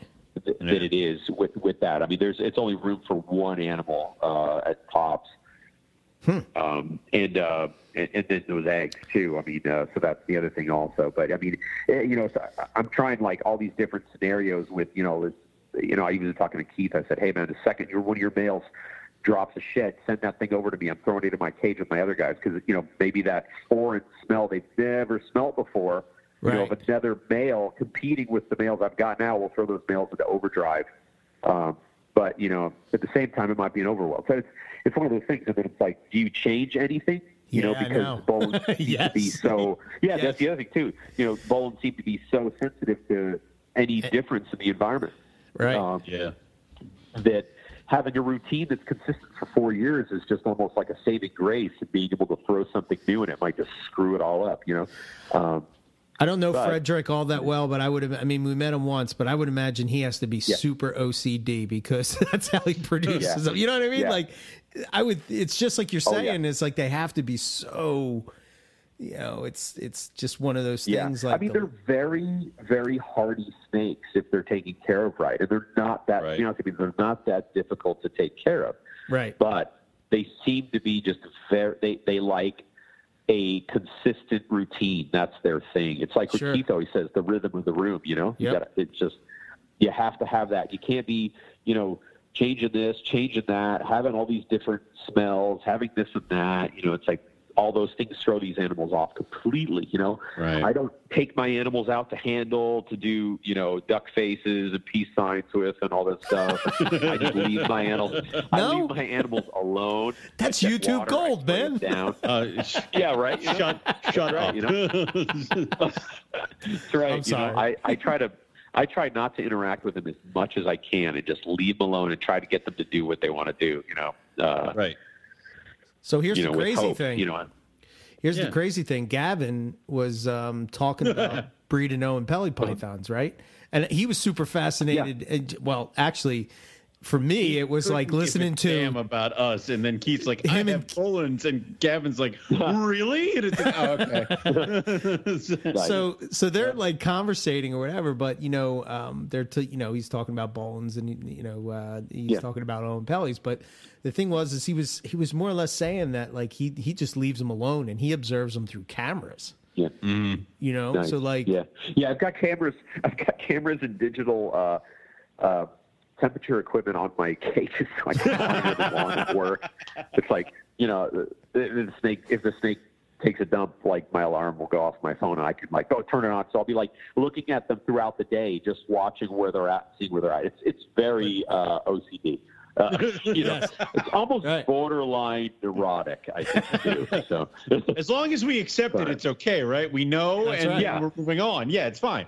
Yeah, yeah, exactly. It's like from the first time I, I came onto your guys' show and I said, "Hi, my name's Ari Flagle, and I am addicted to Bones pythons." So it's, uh, Yeah, hi, all right. you know. Yeah, it's like okay. yeah, hi. It's like, hi, you know. welcome Hari this is a Yeah, yeah, safe welcome, space welcome. It's a safe Uh, spot. You can yeah. do whatever you want Yeah, here. Yeah, it's fine. It's a safe place. It's a safe place. Yeah, but uh, yeah, I do that. I, I try to monitor. I try to limit as much activity in the room in my snake room as possible, and just like I don't have I don't have many other animals at all. I've got you know a couple lizards, and, and then that's it. And then the Boelens, and it's just like super limited interaction going on in there. I'm in there twice a day, if that, in the morning and then at night, and that's it. Uh, just to keep it as quiet as possible in there. Hopefully, you know, right something will happen, but you know. So with the the trail cams, the hope is is that Yeah. you'll be able to observe, like for instance, if the if the the snake is coming out to bask in the morning, you'll be Yeah. that's your hope to be able to see like does it come out right in the morning when the sun is up? Does it Yeah, back in? You know, uh, from what I've noticed uh, when I've been out there, the snakes are typically out around ten to about twelve when I'm out there. It's like right peak when the sun comes through the cloud cover. They're out just to bask for a bit, a little bit, and then they're gone for the rest of the day. Uh, and then you got to realistically dig them up out of a burrow to find them. Um, but what I'm really hoping to do with the trail cams is combination of having the trail cams and the data loggers that I'm using because they're really nice data loggers is to compare the times that I'm observing uh, excessive amounts of uh, behavior, if possible, and correlating it with the temperature uh, and humidity that I'm seeing. So that way I can be like, oh, okay, uh, all through January and February, these snakes were just like nonstop moving. It's like, all right, well, let's see what the weather's like during that time. So I can say, okay, they're not, you know, they're super active during this time of the year. They're not as much as this year. So, you know, to kind of just narrow it down to a window, it might be a good opportunity for for reproductive uh, reproductive success, or you know, just for you know, uh, you know, successful husbandry. You know, to Sure. do it right. You know, yeah, yeah, yeah. Just another you know, just another thing, piece of technology to try to implement out there to, to help us uh, come up with something. Now, are you going to be able to access these trail cameras now, or is this going to be like the next time you go there, you'll get this data? Yeah, yeah. So I'll be. Uh, I put them out when I was there, um, Uh-huh. and I pulled them when I left. So I'm going to be putting them back out when I go back out again. Okay. Uh, and they'll be out there for they'll be out there for a while after that because I forgot how much time I get on them, and uh, then the cards will pull. Um, Right. Yeah, and I'll pull the cards after that. Just be able to, uh, so who knows what I'll catch on there? It'd be cool. It'd be cool to see a cuscus too. I mean, it'd be neat. You know what? Owen Owen really wants to ask you if you've stumbled across Bigfoot on these trail cams. No, he did not. That is God, I man, wish. that, that was not. Also, if you do get that, burn that data. Just destroy that. It does not need to yeah, be. right. Yeah, yeah. Yeah. I see. On one hand, So, I'm like, I- Ari proved Bigfoot. Ari gets a ton of money. Ari does Boelen's research. It's like I don't really know what to do here. Yeah. So yeah. right? Yeah. So Yeah. yeah. I mean, I'm all about. I mean, you guys know I'm like super into cryptids and all that weird. I shit. know. And, uh, Sure. I'm always looking and always asking for like, uh, you know, rumors of animals. I mean, there. I, I have reports of animals out there that should be out there, uh, stuff like that. But I, there's there's no like Bigfoot stuff in the area I'm at. It's all Sumatra, Okay. Good. All right. Oh, Ah, well, that's we're in the wrong which I haven't gone to yet. Damn. Damn. Yeah. Um, I, you know, I want to back up for a second, and I meant to ask you this when you were talking about um, the, the the feeding and stuff. The, the juveniles are Yeah. they feeding on what skinks, uh, birds? Yeah, What? so that was re- uh, it's great that you asked that. So I was uh, I was talking to my, my friend while I was out there. And I was like, said, hey man, you know, like like uh, I said, what are the babies eating? You know, like, because we've always been under the impression that you know, small rodents, little birds, things like that. You know, even, I've even heard reports of like little bats. I, I've never seen a bat roosting in there, so I'm putting that to rest. Uh, you know, some people said there was little bats in the, the vegetation. I'm like, I've never seen a little bat. I did see some ground, some uh, types of small birds that would definitely would have been eaten. Uh, they almost looked like a like a kind of like a, a dopey looking sandpiper. Okay. Uh, Okay. If that makes sense. They had that kind of they kind of had that body shape, and they weren't as tall, and they were squattier. They had those long legs. I saw those, and I was like, oh wow! So that was the first. I've never seen that uh, type of bird before, which is neat. And then there's some doves there that I've seen also. But I asked what the babies are feeding off, and uh, he told me that the babies eat uh, skinks. okay, yeah, that's what I would think. So like like flat Makes out, like he was like, oh, they eat skinks. I was like, I said, uh, what about birds? He goes, no, it's too small. You know, it's too small. You eat skinks and frogs. That's what they eat. So Uh, just like which is carpets and interesting. yeah, just like Yeah. carpets and Yep. Oenpellis and all that kind of stuff. Okay. Yeah. All the other Australian All that, species. yeah. yeah. Yeah. I mean, it makes sense too because all that stuff is so prevalent. It's so wet, so there's access to all those amphibians and those little skinks. And I, I saw a little skink. Uh, uh, was it two years ago? I found one of some kind of little Mabuya skink. Um, I couldn't. I, I didn't know what it was. There's hundreds of them there, but I was like, oh, that's a baby food item right there for sure. I was like, I saw that. So, but the the thing that really interests me out there is that the was I want to know what the frequency of feeding is. You know, like realistically, you know, generalized, how often are they feeding? Um, Yeah. because uh, just with how uh, inaccessible a lot of the like everything is out there, it's like you know it's, you don't see much moving. Um, so it'd be really interesting to find out like how frequently those animals are feeding, and that would you know tell us like you know is this animal like actually 15 years old and it's seven feet long, or is it like you know Sure. younger and it's you know older? You know, I mean. It, you know, if you got an older maturing animal and it's feeding, you know, on a cuscus once a month, maybe. Uh, I mean, I based off of the temperature and uh, and everything and, and parameters out there, there's you know, an animal like that would eat one decent sized meal, and that would, you know, be more than enough uh, to sustain it for at least a month, um, or maybe even two in between meals, um, and just uh, with the activity out there also. N- Now you you said you got a fecal from a uh, younger animal that was out there. Do you Yeah. think that will kind of Yeah. help with this? That you might get some idea. Yeah, it'd be interesting to see what it comes back, uh, which we'll call it uh, to be what it is. Uh, Mm. As far as I know, I don't know if there's any. Uh, I mean, there's been animals that were imported in like the 90s that were in some zoological institutions, and they had fecals done on them. Those were wild caught animals, and they came back with, you know, some uh, some types of worms and stuff like that, parasites Right. and everything like that. But I, I'm not aware of anything recent coming out. Um, so, like I said, I, I, I left the left the sample there. Um, I'll have it tested uh, out there uh, for me instead of bringing it here, um, and then kind of, kind of look on that. But I mean, it's just like one more little piece of the puzzle to kind of help out with. You know, I, what I really want us to do is I really want, like, you know, you guys always hear me preaching about this, to be able to, you know, have a, a sustainable captive, you know, colony of these animals where, you know, where they're able to be reproduced in captivity. We're able to, we have plenty of animals in captivity now to be able to reproduce these things successfully. So Right. that would hopefully help uh, eliminate, you know, over collecting and be able to focus on the environmental aspect of these animals and the, and the conservation of them in the wild, and then we can focus on you know learning more about them in captivity once we figure out this stage. But I, I think a lot of the behavior I think is not is very different, black and white, when you compare uh, wild versus captive. Yes. Um, yeah. uh, I mean, it's very different. Uh, that's it's, it's they're a different animal, um, which sucks because they're so interesting in the wild. Too. I mean, they're incredible in captivity. They're an amazing snake, but it's not a it's not a real acting Boelen's python. It's like you know, there's something different about it. So, but obviously they've learned that from captivity. So, Right. Right. Yeah. yeah. Hmm. We're our own worst enemy in some aspects. all, all, all the Right. time. Yes. Yeah. yeah, right. All the time. Always. But uh, I, I do agree that it's almost like it, they need to be just a it, uh, it is definitely the thing of the. I feel like I should be feeding my snake, but you should really Yeah. fight that, and you shouldn't because it's Yeah. actually probably in their best interest, and they'll live longer if you Yeah. don't do it.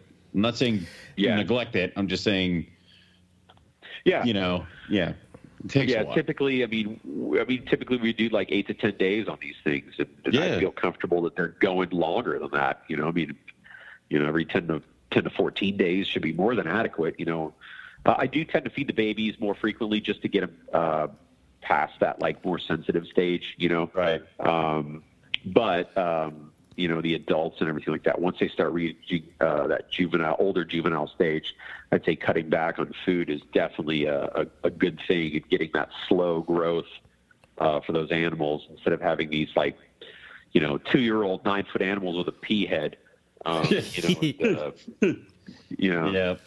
So, um, but yeah, I mean, it was interesting because the animal that was grabbed, it was really cool. I was really able to like, I sat there and just kind of, I mean, it sounds real cheesy, but I kind of just stared at her and just kind of like observing her, just like looking at her physically. And uh, she was dehydrated, which was really interesting to me too, because like I could pinch her skin, and it took a while for it took a little bit for it to go like snap back, you know. Oh wow. And um, but the environment she was in is like super wet. It was like really wet around me, um, and uh, and she was loaded full of eggs. I mean, you could see them uh, in her, and uh, like it was just like it was great because I was able to finally see what a gravid female Boelen's python looks like and what they feel like. Uh, and there is no question in my mind now if I ever see that again, like being able to recognize it, saying that's snake's gravid. Um, but uh, it was interesting. So I'm wondering, you know, with the fact of her being so dehydrated, it's like, okay, how long did she shut herself down into that burrow um, Yeah. where she's not, you know, drinking, or what? At what point does she come out to drink? You know, um, Right. So because I mean, it was raining for six hours straight when we got in. I mean, we got in and we lit up a fire and threw some sweet potatoes on the fire, and it started pouring for hours. I mean, you know, so I mean, it's just like there's water everywhere. So, you know, why is she dehydrated? So, um, but uh, yeah, so it was, Wow. uh, it was interesting. I mean, every every every time I'm there, it's something. It's always something new. It's just like pain in my ass. It's like something else that throws my brain for. just like you know, it's just like Answer no, one question, you know. get twelve more. It's like, yeah, damn it. Right? It's- Yeah. yeah. Yeah, I mean, it's just like such a strange place too. It's just because it's it's like such a bizarre place to find an animal like that. Uh, Yeah. and I just always, I mean, I always say that. I know it's not like a broken record, but it is a strange place to find an animal like that. They do not, you would not think that they would belong there. Um, Right. just everything. Here's a question. I mean, we've talked about the Boelens, and obviously we know Yeah. there's cuscus there, but what else? What Yeah. other wildlife is in that environment? So the cuscus is predominant is one of the biggest things there. There's you know there's obviously some ground dwelling birds. There's some rodents. There's a big rat too uh, that's cruising around there. I did not get to see it, but they told me there's a big rat around there, uh, which I would assume they would eat also. But they told me one time when they moved to they found a big bowl and they picked it up and it regurgitated cuscus. It didn't regurgitate a rat. So, Okay. um, but there's like I said, there's a big rodent. Um, there's some, you know, some bird species that are there, and that's pretty much it. Uh, Wow. not much outside of that um, Okay. that, that I've seen, you know. And I've been to the Sure. local markets too, because I on one of my trips I went to the markets to see what the locals were catching, uh, to see if there was anything that caught my attention. And I saw uh, some cuscus that they had shot that they were selling. Um, and I saw some rodents too, like some small rodents. Nobody's eating it, but I, I just saw them cruising around. Right. Um, and, uh, and and then just like some small like reptiles, you know, like little lizards, skinks, things like that for the babies, and then frogs. But uh, Huh. yeah, I, I I would assume they would they would take a cuscus and it would last a good month, month and a half, um, So- with just that environment so cool, Right. so damp that it Slow would take digestion, right. digest. Mhm. Yeah, just real slow. Because even the feces that you find out near the nests are just very like everything is utilized. Like it's just like a little Right. bit of uh, feces, a little bit of hair, and then just like a little bit of urate. It's not like a big honking turd, you know. It's not Right. uh, anything that would be like, wow, that's a big dump. You know, it's like everything is just utilized. So um, I don't know. Freaking cool. So, so the so the Boelens is definitely the biggest thing in the area by Yeah. far. Okay. Yeah, it's, yeah, it's the biggest thing that's there. Yeah. Okay. Yeah, they they don't have any predator except for you know obviously you know humans, and then that uh, there's a New Guinea eagle, uh, and I, I I saw a hawk when I was there too, which was interesting. I didn't know what species it was. It wasn't big enough to eat an adult, but it would have taken a juvenile for sure. Um, Wow. And that was uh, I saw that when I was driving out on a because we uh, had a local.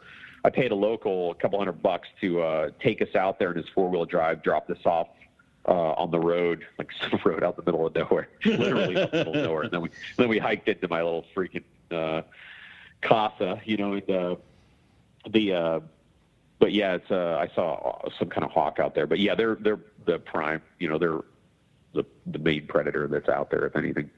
Okay. So it's probably they they just don't even try to hide themselves. They're just going to hang out and be. Yeah.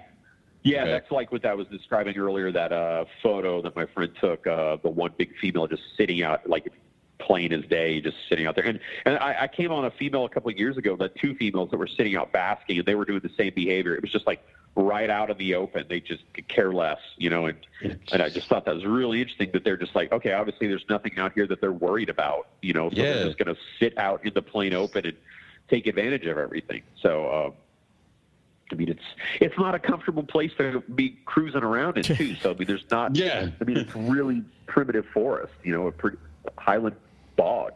You know, there's not a lot of activity going on. You know. It's just it's just so weird because it's like almost everywhere else, uh, Yeah. a snake is not going to be able. Even a large snake is not going to hang out and chill because there's always something that could Exactly. threaten it. This they just don't care. Yeah. Like yeah, Yeah, there was like not, there's no no care or concern at all. Uh, it's just okay. This is what I need to do to survive. I'm going to take advantage of it, and then I'm going to call it a day. You know, it's uh, Yeah. how it is. Yeah. I don't know if Pretty, they could uh, do it pretty if there was predators. I mean, like, because how do you Yeah. bask out there with? Because you have a very small window to bask, and if you Yeah. had to worry about predators, I'm not sure you could do it. Yeah, exactly. Jeez. Yeah, That's exactly. awesome. Yeah, it's pretty. It's pretty cool. Yeah, like uh, learning about. I mean, the thing that f- I think is probably the wild ones that fascinate me the most is just hearing these Yeah, yeah, stories me of too. like, uh, you know, what they're doing, and it, it's it goes back to that, you know, uh, that thing we said a long time ago. Uh, it, it- Mm. people are, fa- are are focused on the paint job of the car, whereas guys like us Yeah. are worried about what's going on underneath the hood. You know what I mean? Wanna- exactly. Yeah. Yeah. Oh yeah. I mean, it's it's it's it's super awesome to stare at it because you know what it is. And you're like, oh wow, that's awesome. But then you're just kind of trying to figure out what this thing, what makes it kick, is Right. like a whole other a whole other level because it's just like you know, and it was great because like. I, I left and I and I, I I went to did my thing and I was out there, you know, uh, doing my shtick and everything. And then I came back and I like immediately went to my snake room right as I got off the plane. I, I you know, got an Uber, got home and, you know, gave my daughter a big old hug and, you know, and then I'm like, all right, we need to go look at the snakes. And I ran back into my snake room and I was like, I just saw you guys. I saw you guys a few days ago and I'm just looking at you. I'm like, why aren't you doing this right? You know, it's like, what's the deal? like You know? Right. yeah, why aren't you acting like them? You know. Uh, but yeah, it's uh, it's real interesting. I mean, I, like I said, I, I've said it before. You know, it's like I'm so, I feel so privileged to be able to be working with these animals, you know, privately as well as being able to experience them for so much in the wild. It's just an incredible opportunity, and just, I mean, it blows my mind every time. Just being able to do that and being able to uh, get on a, you know, a situation with you guys where I'm able to share all this stuff and, and talk about it. It's just incredible. I, I love doing that because it's just so important. Yeah, You know. it's awesome. I'm going to take you way back because Oh, I- no. Oh yeah, way back. we're going we're going way back, Ari. Oh no! Uh, oh, and Yeah, I with think his- I think voice. I think me and Owen have a different perspective, and I just want to. I, I, and maybe we said this when you were first on the show or whatever. But if if we did, we're gonna we're gonna relive it, right? Okay, What good. was it like Let's live it. the Yeah. first time that you saw Yeah. a Boelen's python in the wild? Like, what was the feeling? What Yeah. was going through your head? What what what were you doing? The crazy Oh, it's- schoolgirl it's the same- dance? It's the same. same- Oh god, yeah, it's the same feeling I get even even that I had a week and a half ago when I saw. Same I thing, saw right? Again. It's, Yeah. Yeah. it's the same feeling. It is a just a unbelievable, you know, moment of just where everything stands still, and Yeah. you're faced with something in front of you that you're just captivated with. and it's just and and you know what it is, but at the same time, you just can't believe you're looking at it. Yes. That's the that's the feel, you know. Yeah. Uh, it, it never changes. It never changes. And then you, then you sla- snap into reality. and You're like, all right, uh, where's my gear bag? And I start all my stuff and start, you know, you know, it's like, you know, here we go. Start recording things and checking things and looking at stuff and everything. But it's the same feeling I get every time since I've been going, you know, 13 something years. God, it's a long time. Uh, Yeah. Yeah, it's a long time. uh, but yeah, it's, uh, it's the same same feeling I've gotten since the first time I ever saw one. Just blew me away. That is yeah, it's. I mean, oh, you know, Owen, you, you know, like you felt that same way, or you know, whatever, and Well, I felt that same way, and it's Yeah, it, it's the shock of like Yeah. like what Ari said. You're looking at it, and your mind, your brain is like, Yeah. yes, what is in front of you is in front of you. But then part of you is like, no, right? No. Am I in a? Yeah. Am I in my? Yeah. Am I in my snake room? Wait a That's minute. not No, supposed to be I'm not. there. Yeah, right. Yeah, yeah exactly. right. I mean, I, I get that way, you know, with with you know wild reptiles when I find them and stuff, just because it's exciting to see it, you know. But it's Sure. like, yeah. but if it's something that you're so passionate about, Yes. like, you know, when you, Better. I mean, I'm sure like seeing wild diamonds or a, a freaking Oenpelli. I mean, oh. give me a break. It's like, oh my Right. god, you know, I'm That'd looking be at cool. this is. You know, I've I've never in a million years being able to see this. You know, it's like, and then you see it, and you're just like, wow, I'm just blown away. It's like everything at that moment stops. You know, no stress, no drama, nothing. You know, there's no worry. It's just that moment you're you're kind of engulfed in, and and that's what it's about right there. It's just like, Yeah. wow, you know, like this is incredible. You know, not that uh, well, I got two more days before they shut my electricity off. You know, or something like that. Or uh, when is my Work car really sucks. Like, yeah. Yeah. Yeah. right. Yeah, Yeah. exactly. Um, it's Yeah, I just, was- uh, you know, it's just that moment. I, when when we were we were talking the other day about I don't even remember who I was talking to, but we were talking about the trip to Australia, and, and I was talking about how uh, you know how physical this trip was as opposed to the last Yeah. trip. But yet, at all the time that my that that we were pushing, I always felt a calm, and I I, I don't Yeah. know what that was, or uh, you know, uh, just being there in that that part of the world, or you know, Yeah. whatever. But it's just Well, it's- you've yeah, experienced the same thing. You're thinking to yourself, you know, you're like, you, you know, you're sweating and you're, you know, pulling yourself up over this rock, and your, you know, your knees hurt from walking, your calves hurt from walking, and your feet are freaking killing you, and then you're just thinking to yourself, wow, I'm in, I'm in Australia right now, and I'm looking for snakes, or Yeah. wow, I'm in New Guinea right now, and I'm looking for snakes. You know, and you're just like, wait a second. You know, like, and then all of a sudden you should like forget that, and then you remember it about five more minutes later because it really hurt. you know? Yeah. you know. You're reminded again. Yeah. it's, uh, yeah, you're completely reminded again that you're like, what am I doing? This is crazy. Yeah. Um, but yeah, it's that moment. You know, it's uh, what you strive for. Do you get distracted with other species when you're there? Like, is there other species that you like Mm. come across, and it's sort of like, uh, Not as much, not really. Uh, I mean, I'm so f- focused on it. I mean, it's just like such an addiction. It's like, okay, where's it at? I need to find it. I need to find Right. the Boelen's python. You know, it's like, gotta go back, gotta go back. It's like I need my it's- I need my it's so fix. Yeah, it's funny. I was uh, I was talking to my girlfriend before I left, and, and I've been stressed out with just like you know work and life and just you know bills and all this stuff. And I'm just like, Right, like you sure. need to go back. And I was like, yeah, I need to. Yeah. I need to go recharge. It's like you you go and and I and I get there and I'm sitting in my hut and I'm just recharging. You know, it's like I'm forgetting everything. You know, and and uh, a, my my best friend uh, uh, who I've, who I've known for a long, long time, who who follows all my my stuff and everything and, and everything. He he came. He told me this thing. He's like, man, he's like, you know, it's the best part of you going is you. The best part of going is being able to leave it all behind. you Yeah. know?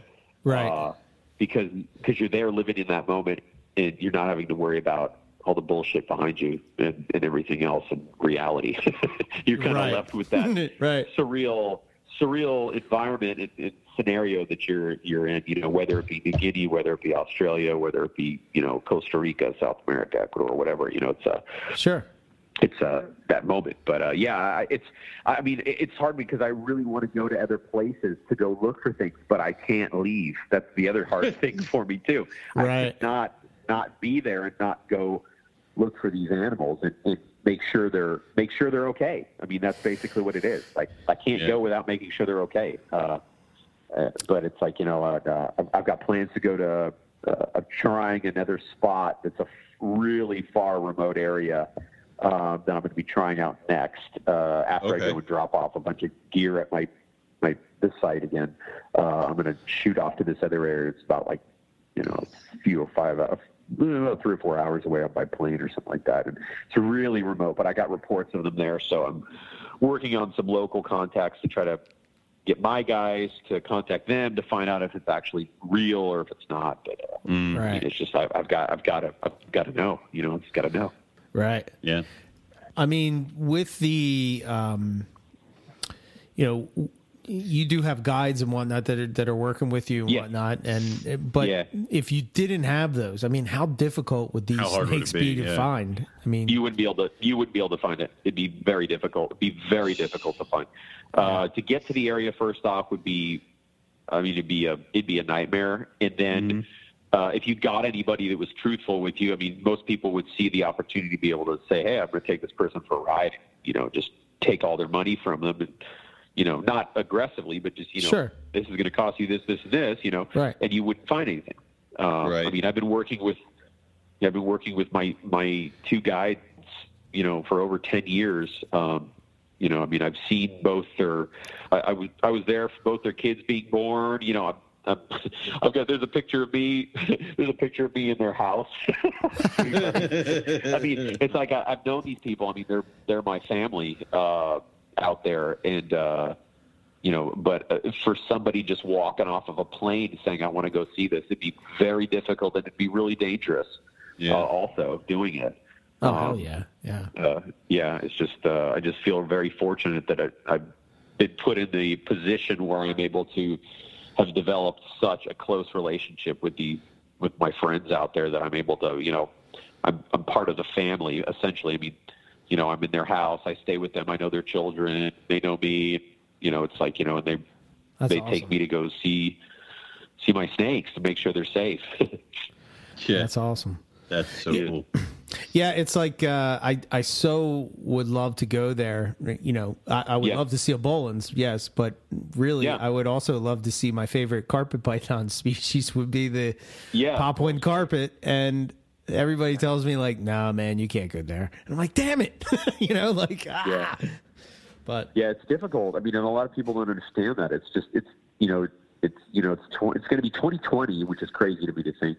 Uh, But yeah, it's still very, very dangerous to a lot of these places. And, and I, I'm also thankful that it is because it keeps Yeah. a lot of people out yeah, sure, um, that have no business to be there to cause a, problems for these animals. I mean, a lot of these animals, I mean, it's like, you know, but um, it's, it's still very dangerous. I mean, I got held up again coming back um, by some locals. I, and I, last time was with axes, so, but this Oh, time Jesus. it's a big old flat river rock in my face.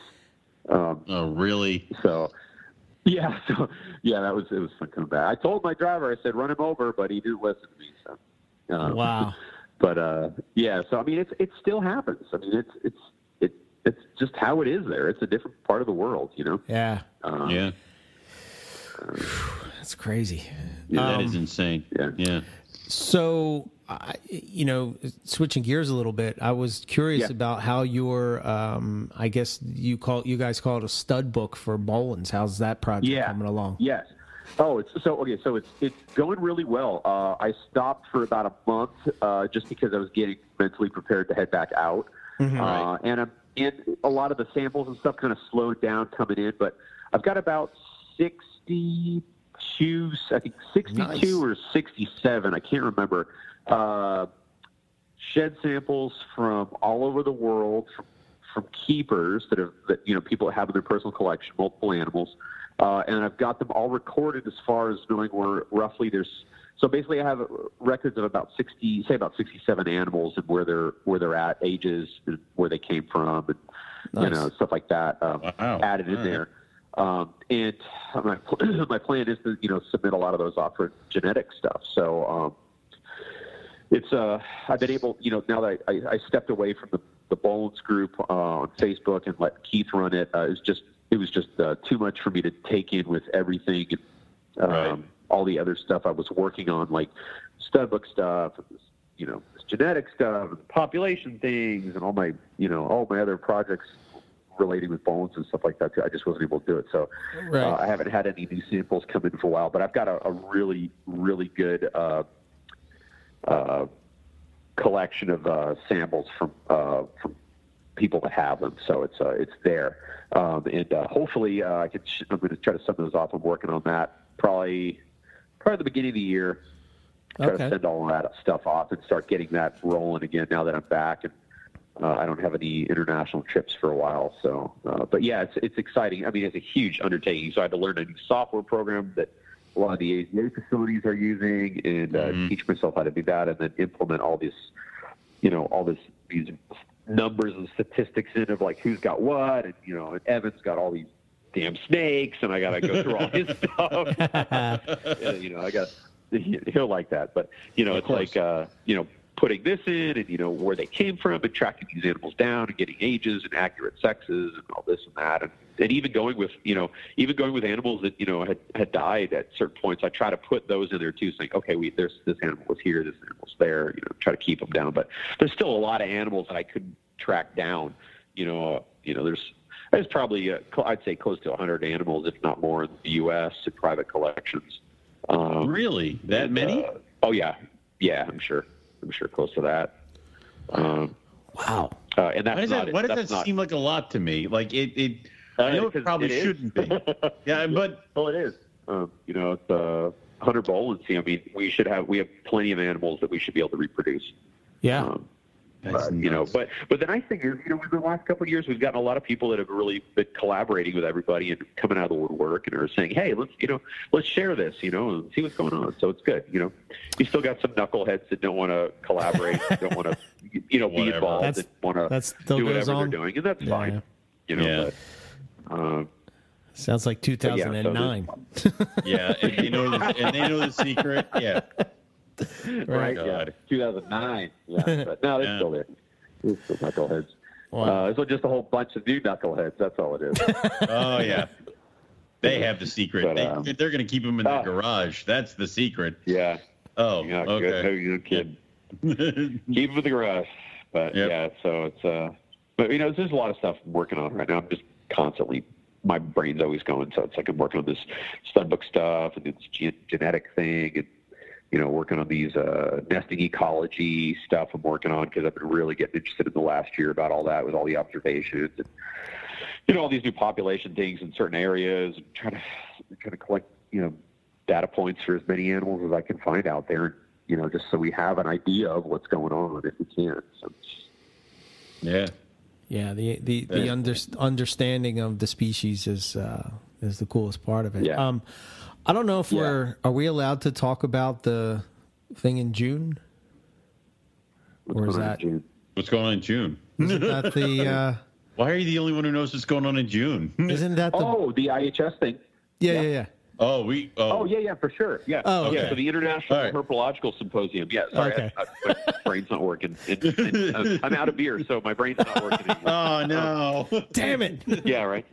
Yeah, but uh, yeah. So the uh, International Herpetological Symposium, uh, super great organization. Uh, if you don't know it, you should know it. It's great. It's a place for you know, it's all herp, uh, you know, herpiculture, herpetology, academics, privates, uh, and basically it's an event that's you know three or four days, and it's just you know presenters talking about various species and conservation issues things like that, and it's fantastic networking uh, for people. It's a great time. Uh, there's always uh, exciting talks. You get to meet some really incredible people and some really well-known herpetoculturists and herpetologists. Um, and um, I jumped on with. I, I mean, I've been going for years and giving presentations with them too, and I know a lot of people on the board and everything. So I, I uh, got involved where I'll be uh, taking over doing this. Uh, the first day, so it would be Wednesday, which is usually the meet and greet ice icebreaker. So uh, I'll be doing a special, I think it's special species specific symposium for the first day. And basically, what it is is it encompasses uh, just a genus or a family uh, of a particular reptile, and I try to basically get as many people that are working with them together and give presentation about it. So, you know, one year it could be a chameleon one, one year it could be, you know, night lizards, one year it could be, you know, uh, uh, I don't know, marine iguanas or something like that, you know, like Sure. uh, something, you know, specific and just really interesting to kind of pull uh, other people that might be interested in stuff also. So, of course, the first one I'm going to do is going to be a Boelen symposium. And uh, that's going to be going on in June. And uh, so what it is is you, you pay, I think it's like 125 bucks. You pay for the IHS, and that uh, gets you into the Boelen Symposium also on the first day uh, from 9 a.m. to 4 p.m. on Wednesday. And it's going to be in Atlanta, and it's going to be really cool. So I'll be giving a presentation on nesting ecology and habitat. Uh, Keith will be giving uh, a presentation on, uh, you know, cracking the code for captive husbandry and parameters. Um, I've got Nice. uh, a couple other. Uh, a good friend of mine, Mariella, she's going to be doing a talk on uh, quarantining procedures and uh, new viruses uh, affecting captive pythons, which will be really interesting. Ooh, that would be Um, I, I talked to uh, Tom Widener from Habitat Systems, who I'm going to try to get to give a presentation on a historical thing on Boelen's pythons. Um, I've got my friend uh, Lawrence uh, from Europe coming in. He's going to be talking about naturalistic enclosure designs and how they could be proven successful for reproduction in captivity with Boelen's pythons because he's been doing some incredible work with uh, scrub pythons. Yeah. Um, He'll be on the show uh, in a couple weeks. Yeah. Yeah. Oh, sweet. Yeah, he's Yeah. he's a incredibly nice guy and very very smart. Uh, he is Sweet. doing some awesome stuff, and I'm just thrilled to have him uh, come out for that. Um, also, uh, Nico in France, uh, who got uh, a clutch of infertile eggs uh, last season, I believe it was. He's going to be uh, giving a talk about successfully raising up neonates. Yeah. Um, and then uh, I've got. Uh, who else was it? Uh, Warren Booth is going to be coming out doing a genetics talk about uh, how uh, we could, uh, by doing the stud book thing and working on genetic diversity uh, for the species. And I got a couple more people Holy coming shit, out that'll man. be doing it. So, yeah, Yeah. it'll be really cool. Um, and I'll have obviously I'll have books there. I'll have shirts for sale, stuff like that too, so you can get your Mullen swag. What the hell are we doing in June, uh, Eric? Like you know, Right. We're going, guys- man. well, what are you you talking gotta about? Figure this out. I know. What I know. Yeah, duh. Yeah, you guys supposed. I also got uh, Eric and Owen from Morelia Python Radio. You guys might have heard of them. right. Yeah. Uh, Yeah. they're going to be Assholes. doing a, uh, a live, uh, a live Yeah. show. Yeah. Oh, Covering the li- yeah, you guys are going to be doing a live show for the war live shows. Uh, yeah. Oh yeah, it's gonna be great. So it should be really fun. Uh, and then you you know you get you pay the 125 bucks for the IHS registration, and you get to go to the banquet and uh, three other days of uh, presentations and just meet and greets and uh, networking and everything. So it's gonna be freaking awesome. Uh, awesome time in Atlanta, um, and they put on a really great show. So they uh, really great gig. It's a really professional. They do. They also do a really cool thing with the junior hopers, where they have like kids coming in there doing stuff too, working for grants. I mean, it's a really, really cool Nice. thing. And um, we need to get a lot of a lot more. Uh, uh, privates uh, to come check this stuff out. It's not all academia. You don't need to be afraid of this shit. Uh, just come on out and just have a great time. And uh, the Boelen thing is going to be really cool. And hopefully it'll be uh, one of many because I'd like to really get this uh, Boelen symposium thing, kind of like the Carpet Python Fest. Um, Yeah. Where it's uh, just basically an update, a recap of the year for everybody, get everybody on the same page. Oh, and then also we're going to do uh, the last hour of the uh, Boelen Symposium, we're going to do like a, an open panel question and discussion uh, where everybody gets involved and we can kind of brainstorm stuff and discuss topics. See, to So, me, uh, I love reptile shows. I do. I really do. Yeah. But to me, Yeah, yeah. that is This is what it that's so much Yeah. better. You know what I mean? Yeah. Because you're going yeah, it's there. really great. I mean, yes. reptile shows are awesome because I mean it, it's a great place to go and meet up with old friends and everything. And you've got the animals, but you have the animals of it there, so it distracts away from a lot of the other stuff. So where this mm-hmm. is going to be, where what IHS does is, you know, they have people giving presentations about what they're working on and conservation issues and research and propagation and things like that too. So it's very very cool. And you know there is academia involved, so it can be a little overwhelming, but it's not all crazy. It's it's just a great time, a great week, and like I said, the networking capabilities are just fantastic because you've got people from all over the world, you get people from different zoos from all over the world, researchers, conservationists. I mean, I've met some incredible people and you know really lifelong friends to this. So Um, and of course, like I said, I'm going to be doing Boelens one for the first one. Might as well, you know, hit it out of the park on the first run. So, um, Yeah, man. we'll see. and there'll be plenty of alcohol too, so everybody will be very happy. Hooray! this this is also why we swore off live shows because some of us may have been Uh-huh. imbibing during ICAST and let it got away from us. But you know, Yeah, we'll uh, give it a second Well, we're going to make this. yeah, yeah, right. Because this will be much better. Yeah. Okay, yeah, it goes over so well. Yeah. Yeah. yep, that's right. So it should be uh, it should be a lot of fun. So it'll be cool, and that'll be in June. So and, and if anybody's interested in it, you can go to the IHS website, uh, International Herpetological Symposium, and uh, you can register up on there.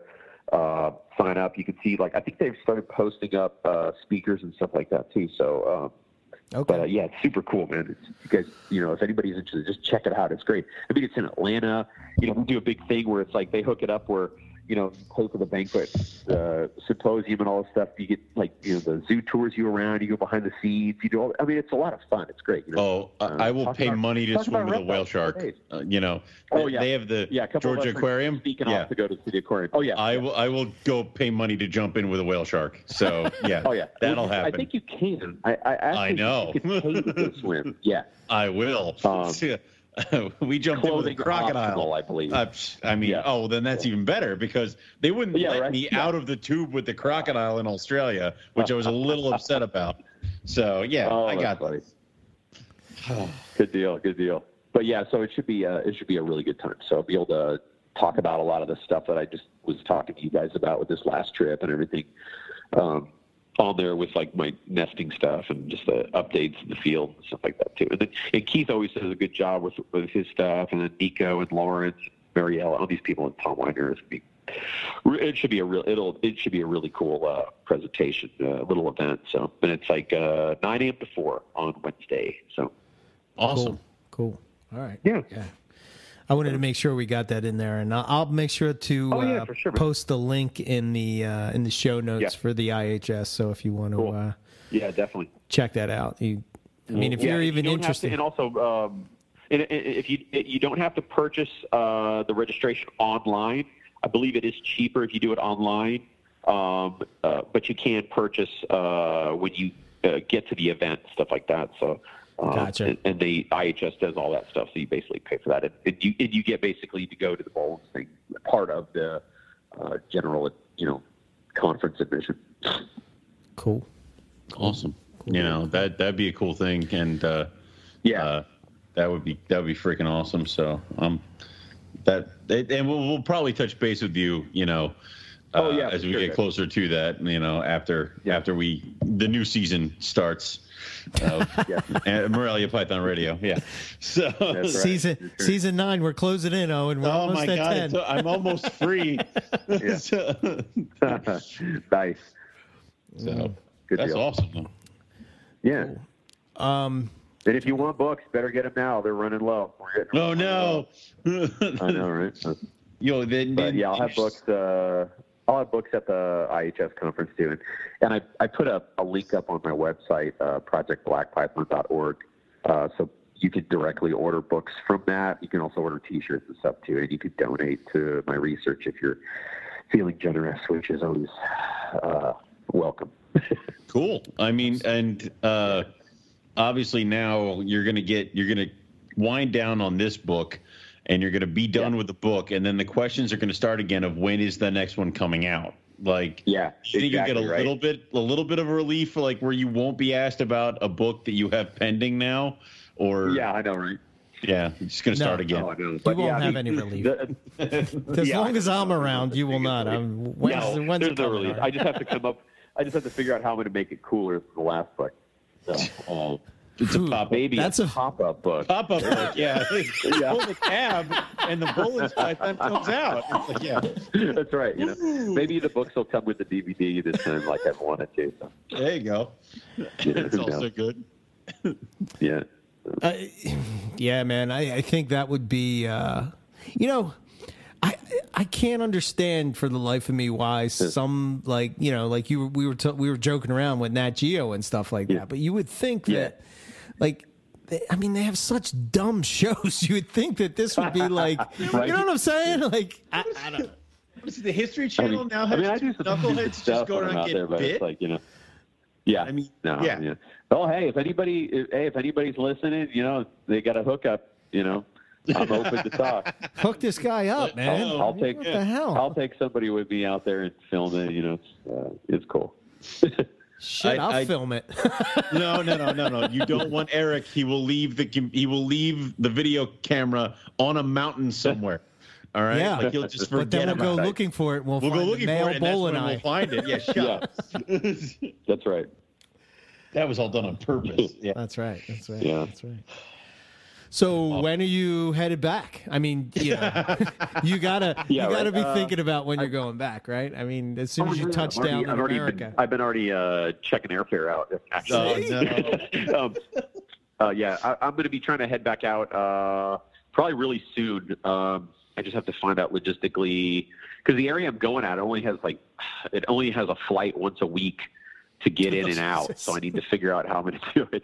Um, but I'm- so you know, uh, so I got to make sure I got enough stuff to do for that whole week while I'm up there. You know, but uh, in this one area, if I can find these things. So, but uh, yeah, so I'll be I'll be heading out pretty soon uh, to go check this new spot out, and then go back to my uh, current uh, area where I'm where my where my hut's at, so I can you know check all my data loggers and all that stuff, make sure it's all good.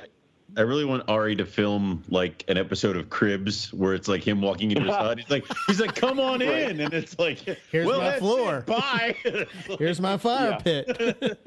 yes. Yeah, it's, yeah. It's, I mean, it's it, it's it's pretty nice. I mean, I'm pretty easy when it comes to camping and stuff like that. But I mean, it's it's nice. It's got you know four walls. Got a little tin roof on, a little rusty tin roof on it. Got a nice little cozy fire pit in the middle there. Uh, some hay on the ground. That's all I need. My sleeping bag. I'm good There to go. go. Yeah, Done. That's perfect. done. I- Got me a little stash of sweet potatoes too. You know, my live, love, learn sign on the wall. You know, Good to go, man. just like home.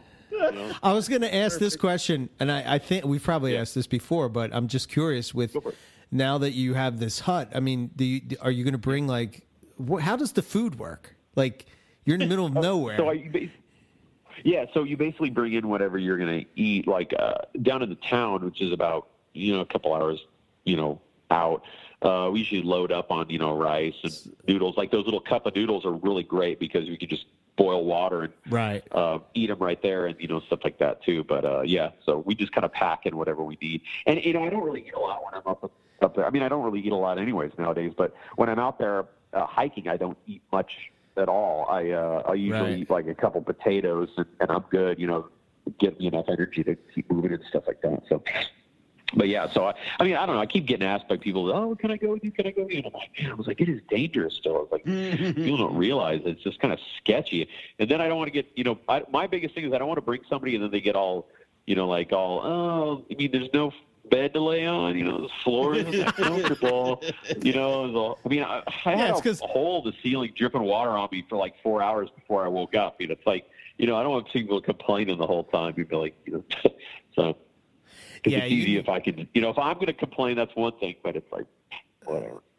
Yeah, because if you drag somebody halfway around the world, it's not Yeah. like you can say like, "Yeah, all right, go back home," you know, whatever. It's Yeah, like, right. no, you're stuck, Stuck with them with them for for the the whatever it. time it is. Yeah. Typically, what do you go? A week, a couple like, weeks? Is it? Yeah, I, well, I'm out for two weeks and I'm about a week weeks. out there, so Gotcha. Yeah, it just takes forever to get out there. So and then just from work and everything, being able to get away, two weeks is about my time limit that I'm about. I'm, I'm usually able to get. So I mean, if it was up to me and I did, I was able to, I'd be out for a month. I'd stay for a month.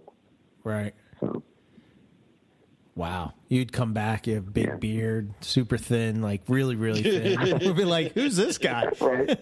Yep. I mean, Well, I know you're, I know I've you're thin now, I but mean, I've you lost know, so much. Uh, yeah, Yeah, it's funny because I've lost so much weight since I was there last time. I mean, I lost like almost 60 pounds. And uh, when I was there, like one of my friends that I hadn't seen for a year, one of the local pop ones, he kind of looked at me, was kind of questioning, came up to me, and I, I saw him. I was like, hey. And he was like, what? so he didn't rec- recognize me at first. So it, uh, it was funny because I was hiking behind him the whole time, and he was all looking back, looking back because he'd always check to make sure I was okay, and I, I was like right behind him every time. I'm like, all right, let's keep going, man. Come on, go, go, go. You know, Right. we're almost there.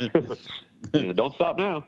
yeah that's awesome so you know it's uh hopefully you're getting back soon and you can tear up Yeah. another side of a mountain or something like that. Yeah, that's the plan. Cool. I, I know that I I know the addiction because I mean we're headed back to Australia in March. not us. Um, not, not not me. Not I'm me. not going. Oh, Not me and us are- Owen. Me some and of us are broke. You know. Right. You know. Other, Oh, yeah. other But, ones will uh, have to. He's not going to have the same Nice. luck because I'm not going. He's going to find nothing. nothing Oh, without what it is. me. You got to put Yeah. that X on him. This Yep, is the I do. Imbric- I Imbricata curse him. trip, Owen. No, you know, well, so all right. I have Oh. to, never mind. This I is, take uh, it back. I, this I can't. I can't let him not go and find Imbricata. yes, So, yeah. thi- nice. this this is one of those ones that is going to be uh, you know a special one because it will be the first Imbricata would be the wild one. You know what I mean? It's like you're seeing a wild Yeah. snake. That's the first one that you've Yeah, ever definitely. seen. Um, but uh, I so I can Well, I relate would- to I the addiction. Nothing You know, but the best of luck for it. yeah, Yeah, yeah. that'll be cool. But uh, you know, it's like as soon as we're on the plane headed home, it's like you're thinking about Yeah. that next trip. You know, like oh, Yeah. Oh yeah. Of course. you know, uh, Yeah, it's it's just how it is. It's just like you know, and it's tough because I've got so many. I mean, I'd love to go to so many different places around the world, and it's weird. Like every time I think about it, like I was in Ecuador last year with Quetzal, Uh-huh. and I felt like I was cheating on New Guinea when I was there. and maybe that's why I got so sick when I went back. But Right. like- Oh, oh, it rejected you. Oh, okay. yeah, Um, that's what it was. Yeah. I know. Jeez. Yeah, I was I was talking to Nick, and we were he was talking about he's headed to he's actually going to look for uh, rough scales uh, up, sometime Oh, nice. upcoming up, and um, he was saying that this would probably be his last trip to Australia in a long time, and I was like, Oh. oh, my god, that's sad. What do you mean? You Yeah, know, and it's just like I. He's like, well, you know, I want to see other places in the world, and you know, I'm kind of the No. same way.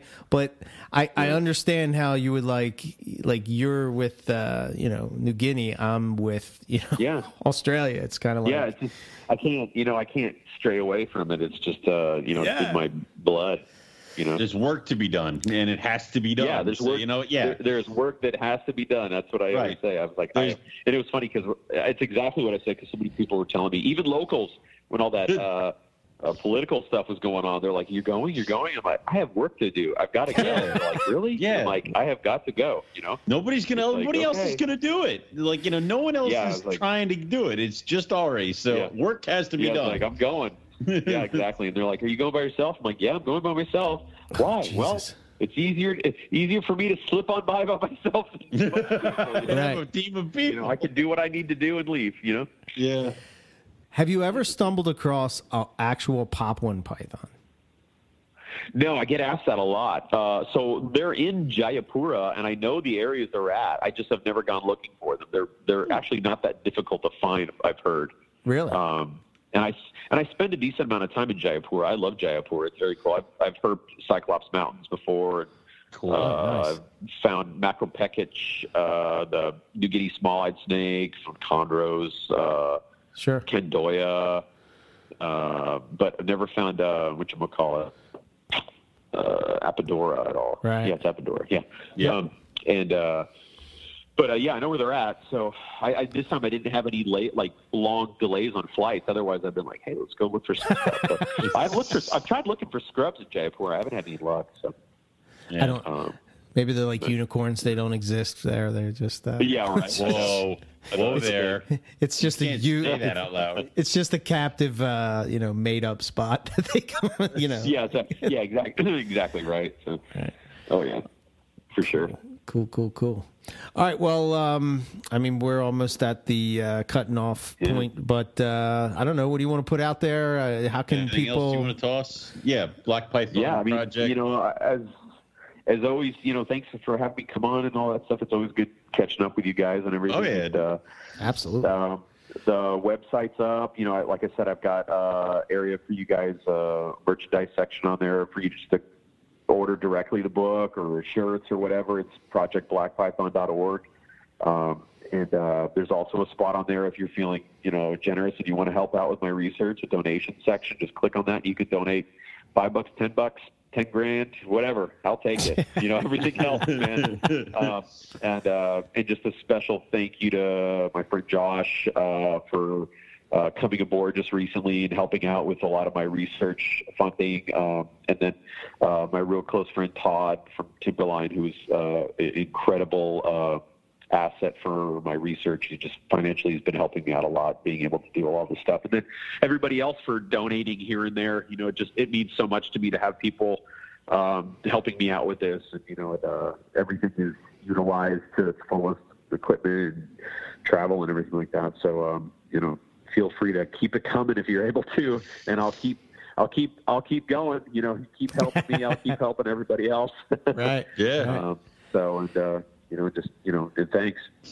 Yeah, and uh, we'll we'll catch up with you, I guess, if they ever get their act together uh, for the Southern Carpet Fest again. Oh Um, yeah, I know, right? What's going with that? I'll definitely. I don't know. We we've been yelling at them, but they won't listen to us anymore. They've gone rogue. Oh yeah. Well, they called themselves Out, I might be heading out Fest. to. Uh, oh yeah, is that what it is? Yeah. Uh, well, I might be heading out to Keats probably soon to oh, disappear all for a while. So hopefully I'll be Yeah. nice.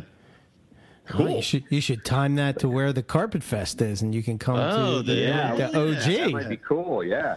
Oh, we but we have it in June. Like, are you going to be like we we have to coordinate this, Eric? Yeah, we might have to change the date around a little bit with this one. Yeah, but, uh, yeah. Oh yeah, right. It's all right. We have that power. We own it, so it's cool. So um, Nice. we yeah, can do. it's, uh, ITES is uh, the end of June, I believe. Yeah, end of June. So okay, Yeah. so just be the first. All right, yeah, we'll figure it out. So it's all good. yeah, definitely. So awesome. Thank you guys so much. Appreciate it. Absolutely. Always a pleasure, Ari. It's awesome to hear this kind of stuff. So keep That going. will conclude the Boelen's Python Thanksgiving special. I love it. awesome. Then now return to your regular All right. scheduled programming. yeah, that is right. All right, take it easy, guys. All right, All man. thanks, Ari. See All ya. right. Bye. Very, very cool. Always good having uh, Ari on and uh, hearing about uh, what he's got going on. But we got to make that shirt happen, man. I mean, we got to get I'll a talk shirt. to him. Uh, the problem is that he's got some really cool designs over at blackpythonproject.com, so I'll see what he wants to do. But I also stu- still have the design from the last shirt we did with him. Uh, So maybe we bring back the old design. Is I think maybe we uh, bring back the old design, and then Okay. if anything, I'll just redo the reverse of it to have all the Black Python project stuff and his website and uh, other things like that. So it'll just be a Morelia Python Radio logo, like Boelen's Python exclusive, Black Python project exclusive shirt or something like that. I'll I'll dig it up. I'll see what he says. Um, I'll message him after we get past Thanksgiving and all that fun stuff. Sure. And uh, we'll see what we can get going. But I would really like to do that for him because you know it's. Uh, Ari's, we love people that do this kind of stuff with it, just like it's herping or even just any kind of science behind it. And Ari's thrown his whole weight and support behind this one species, and everything that we know about wild Boelens, it's like most of it has come from Ari. He's published Sure. what two books at this point, with a third coming out. I mean, a- a- a- at this point, you know, the the research is going to pay off at some point with doing what he's been dreaming of, and that's like a, having a captive population of boeleni that would make it that we wouldn't have to take any more babies from the wild. Um, and you know, more power to him for even doing this because he took all of this on himself. This isn't like his job sends him to there. This isn't like we've sent him there or anything else. It's that he kind of took this all on his own, and that's awesome. Yeah, this would be like the equivalent of me and Owen deciding that we're going to study carpet pythons in the wild and just, you know, like Stop. going. to- stop. to- That is stop. Where do I sign? right. I will quit my job immediately. What? you so need? will I. Yeah. Done. Done. Oh my God! No more Thanksgiving. Uh, you know. Oh, yeah. Oh, really? Well, we, I, I I found out today. How would you want? Do you want MPR to be part of your Thanksgiving? Buy a turkey from Eric's store. don't don't thaw it, and then try to drop it in boiling oil to fry it, and then you can call me with your homeowner's claim when your house burns down. That's how you have an MPR Thanksgiving. That's right. Oh man, yeah, it's great, man. They come in, it's frozen solid. They're like, yeah, this will be thawed out by tomorrow, right? Yeah, Sure, sure, yeah, yeah, get out. like, Good God, man. Lord. It's I, I don't understand it. It's like people are really stupid, and I know Yes. you've had to deal with a lot of this, this like week or week and a half leading up to this crap. But it's it's done. It's over. Now you just have a ton of frozen turkeys that nobody bought that you have to mark down half off to get them out of here by Christmas. No, yeah, no. Actually, we yeah, we did pretty good. It's I don't think right. we have a whole bunch, but uh, which is good. Yeah, usually I've been in situations where you're like, yeah, probably ordered a little too much on there. Yeah, but but now you got to reorder. Like, let's see, you got to reorder mashed potatoes. You got to reorder potatoes, um, corn, yeah, uh, all the types of biscuits, any kind of pie you have to reorder. I mean, like, yeah, dude, if I see another pie, I swear to God. By the time I get to Thanksgiving dinner, it's just Like, like, I hate all of this. Uh, I hate this shit, man. Just Don't- I don't even want any of it. Dory, throw it out. We're getting pizza. Yeah, so Dory like makes lasagna, and it's usually that's usually where I go because I'm just like I can't look at pie, turkey, at stuffing, corn, pie. Like, no. mac and cheese. Like, yeah, oh, god damn it. But anyway, um, you're probably wondering um, Daniel Natusch was supposed to be on, but we flip flopped uh, because Say, stop asking questions. Enjoy Yes. the podcast. Yes. Um, Daniel, there was a. We were confused as far as the time goes, and he thought he told me one, and I thought I told him a different, and you know, it, he's like, "Where are you guys at?" And I'm like, uh, "I'm at work."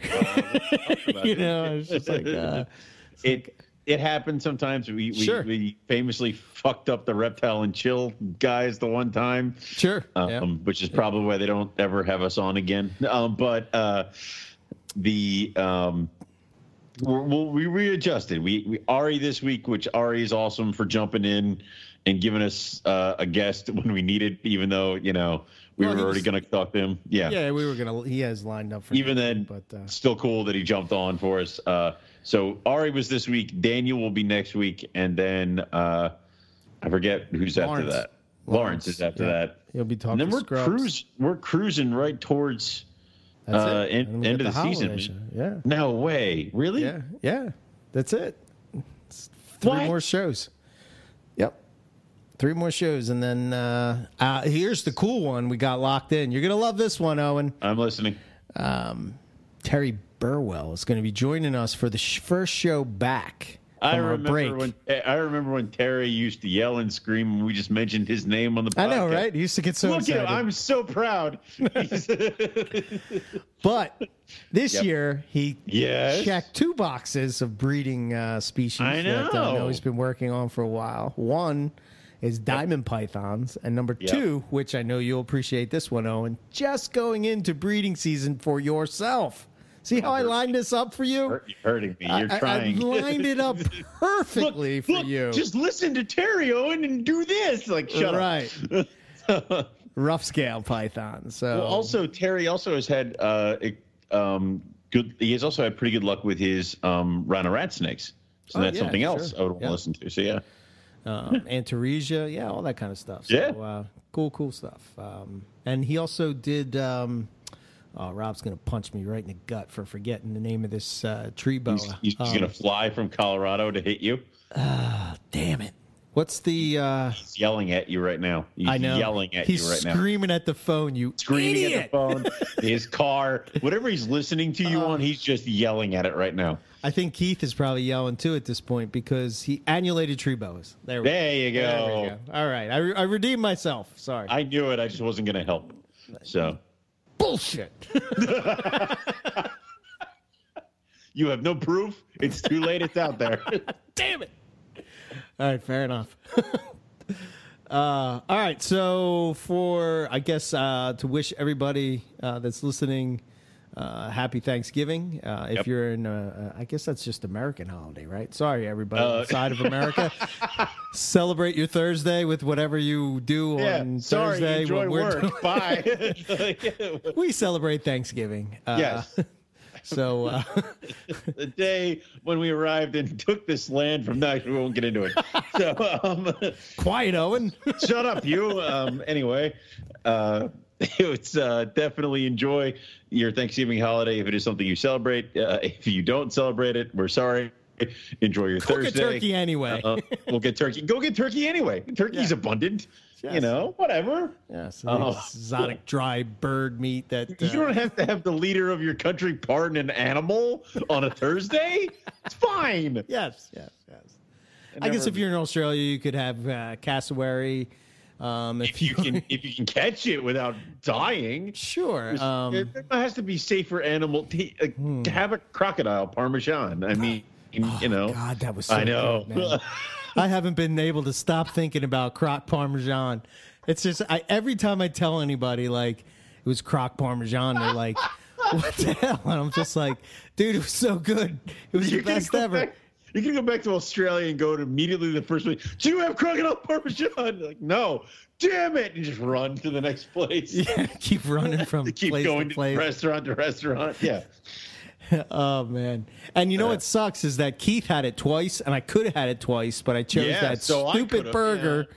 Fucking Damn it! Damn it! Never again. Always croc parm. Always, Um, always croc parm. If you ever go to Australia, always order the croc parm. Yes, it's It'll like the help best chicken parmesan you would ever have in your life. Uh, and it'll help get the flavor of whatever toasty you had for breakfast out of your freaking mouth. yeah, the other night, right? This is pretty funny. Dory's like, "What do you want for dinner?" Blah blah blah, and I was like, I said something along the lines of, like a hot sandwich, but I did not mean grilled cheese sandwich or a, a grilly or you know any of that kind of shit.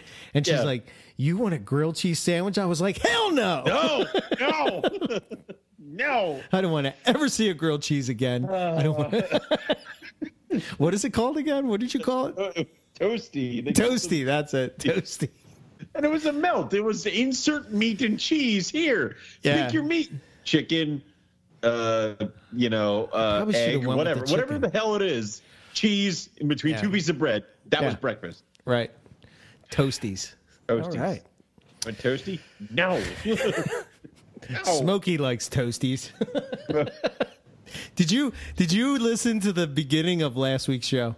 No, I didn't listen to the beginning of last week's show. What happened? Oh God. I'll have to You- listen. Yeah. You did it. I No, promised. I, promised that I wouldn't play a certain clip, but I didn't You realize until I published it that it was the you- clip you- that you asked me Oh, not to you- play. You've gone mad with power with this whole editing thing. You know that, right? yes, I know. Dude, it's the best. It's like, where's Owen? I want Owen. you got to listen to it. It's great. Everybody else probably thinks it's dumb as shit, but I laughed my shit, ass off. And then when I got to the end of the show, I was like, I, I made this big speech how I wouldn't do that to you, and I wouldn't put You that in there. You I would find. I would find a different clip, and uh, I fucked No, you up. listened to it and you thought it was too funny. Yeah, I, I did, I did, I did. no one needs to ever see that movie. All right. I forgot how crazy that lady talked, man. I know. It just doesn't help that Danny DeVito's like the character that he is in there. It, oh Yes. god, it's a horrible movie. So spend your Boelens Thanksgiving watching Throw Momma from the Train, and you'll understand. Yeah, classic. It's a Yes. classic Billy Crystal, Danny DeVito movie. Sure. there Oh, you go. it. Yeah, you gotta listen. It's at the very beginning. I was gonna put it at the end. I said, you know what? I'm gonna put this right. No, the right at the beginning? Yeah. yeah, yeah. Smack it right in front. Yep, yep. Um, so, ah, dear, oh dear. All right. So for us, um, MoreliaPythonRadio.net. Um, I must have all of the pictures for the calendars. Uh, so they should be getting printed soon to everybody that won. Uh, they'll be coming out to you. Uh, for everybody else, I'll let you know when they're available, and uh, we'll we should put them. Is, is there a way we can put them up on in in the store? Cause, I'm hoping. Okay, because we can funnel people to the store. Because go to Yeah. the store, Yeah, people. Yeah, That's that's what I'm hoping. Um, it's uh, I guess the, I'll put the link to the store in Yeah. the show notes. Um, please do. 2020, uh, you know, when we take the break, when we got the break, that's one of the things on my list to work on. Try to get all the Carpet Fest shirts up there. Right. Um, try to get you know different. we have a few. we got to get hoodies things. up there. we Yeah, gotta, yeah, yeah. We got to work on some new designs of shit and stuff like that. But If only we had cool stuff. artistic ability. Damn Yeah. it. All right, let's kidnap Joe from the Ground Up podcast. We'll chain him to a radiator. We'll make him do some designs. Melissa Hmm. won't know he's gone for at least a week. So A week? maybe a week, Week and a half. week and a half. All right, week and a half. Yeah. So, yeah, I think that's fine. Yeah, it's fine. It's good, right? Yeah. Did um did you go to the Gettysburg show? No, why did you? No, I didn't. Okay, fair No. enough. Yeah, Was- Move that on. was not happening. Right. Um. I forgot how far Gettysburg was. exa- exactly. You know, Yeah. the thing is, you're like, I'll just drive over there. Nope, never mind. It's like, yeah. so uh, Hamburg is next weekend. So I'm going to go there, and that's the God last show before everything shuts down. Why are you done again? I'm off this Saturday, and it's And next not- Saturday is the Yep. show. Yep. Damn it. That Yep. sucks. All right. Fair enough. What are you going to do? Yeah. Just not go. Keep up, keep, keep up pretenses of that you're too good for Hamburg. It's all right. Yeah, well, I'm not too good to go there. I'm just too good to vend there. No, I'm just kidding. I'm gonna have to edit that out. You are, yeah. That one's gonna have to go. So, um, but no, Screw it. I, I'm gonna go up there because that's gonna be like the last show to grab a couple rodents and stuff like that, and then we're already gonna be like after. Uh, I'm probably gonna start pairing everything up starting the first, and then we'll start dropping temps over here. I did already pair the citrus tiger het albino and the albino. nice. Any Just lock 'cause yet? she- No action. No, no, no. I'm, I don't have I don't have Riley's magical touch. Um, it's Yeah. It's like they know they're not coastals and they're fighting me. So um, Right. what? What are you doing? Get out of here! And I'm like, I, know- I don't. I'm just trying to leave. I'm like, all right. Uh, fair enough. uh, yeah, fair enough. Um, but I, I'm, I'm gonna have some trouble this year because I have a lot of animals that are going together that look completely the same, like the roughies, uh, the olives, the Timors, and I'm like, it's gonna be hard. So I don't know how to. You might have to like paint a little. I was thinking about like nail polish or something like that. yeah, yeah, yeah. to- Like on the Yeah. on its back or tail or Yeah. something. Just something. uh, Just to just to know. You, you could put a top hat on the male, and you know then I'm know. done speaking to you. This episode, this episode is over. Okay, fair enough. um, I guess I'll go back to now. I see Owen's rough scale. Fucking, top. that's gonna be a meme tomorrow. I want to see a rough scale up, in a top hat. That's what I want to see. Dare you? I want to see that little rough scale that's coming out of the egg, right, with a top hat and a cigar coming out of its Why mouth. Like, do that? hey, baby. It's like you remember what like what Riley said it's like, oh, today in our chat. Riley's like, oh, and have you ever considered breeding ball pythons? And I'm like, just send him a gift of some guy just slapping somebody. And he's like, I'll take was that, the as a no. It's like, yeah, like did you forget who you were talking to? Oh, you know what was great about that comment was is that was at a really shitty part of today, like really shitty part of today where I'm dealing with the holiday bullshit. Yeah. And I, I open up my phone and Riley says, and I see that from Riley, and I was like, "Oh, you silly, silly man!" Man, And then you Everything- just followed up with everything this guy stops. smacking the shit out of somebody, like, "I don't know you, smack!" Oh, what? Whack. Yeah, so whatever. Oh boy, he doesn't breed ball pythons; it's royal pythons. Get it right, Hey, there's a difference. Jesus. Allegedly. God damn Americans can't get shit right. Good lord. Um, anyway, Uh, all right. Anyway, um, email is info at moreliapythonradio.com. Um, right, we're closing out the show for 20 minutes. Yeah, right. I know. Uh, and for myself, ebmorelia.com. Um, and uh, yeah, that's all I got. Uh, for me, you can go to rogue-reptiles.com. Uh, also, you can go look up Rogue Reptiles on Facebook.com. And you can follow us on Instagram at rogue underscore reptiles. Uh, tomorrow, not tomorrow, I'm sorry, Friday, I will be posting up pictures of all the bread bredli that are 100% het stonewash for sale. Um, hmm, Black if you Friday want- sale. Oh, I see. Yeah, no Black hmm. Friday posting. There's no sale. Uh. it's just a Black Friday posting. I'm not they're dropping price. they're for They're- sale, right? They are for sale on Black Friday. There is Black no Friday sale. yeah, no, there will be no decrease in the price Hold just on. because it is a Friday. Black I'm Friday sorry. for sale. Right? Exactly. All I'm not. Walmart. Go to hell. So um, You're a more boutique breeder. I get You're it. I get it. goddamn right. I am. So, Fair enough. okay. so I'll post those up. Uh, if for anybody wants any kind of animals, I would jump on this because as December gets older, we will be shutting down shipping until after the holiday season. So uh, do not wait. Uh, that's all we have for you guys tonight. So we'll say thank you all for listening. Enjoy your holidays, and uh, we'll catch everybody back here next week for some more Morelia Python Radio. Good night.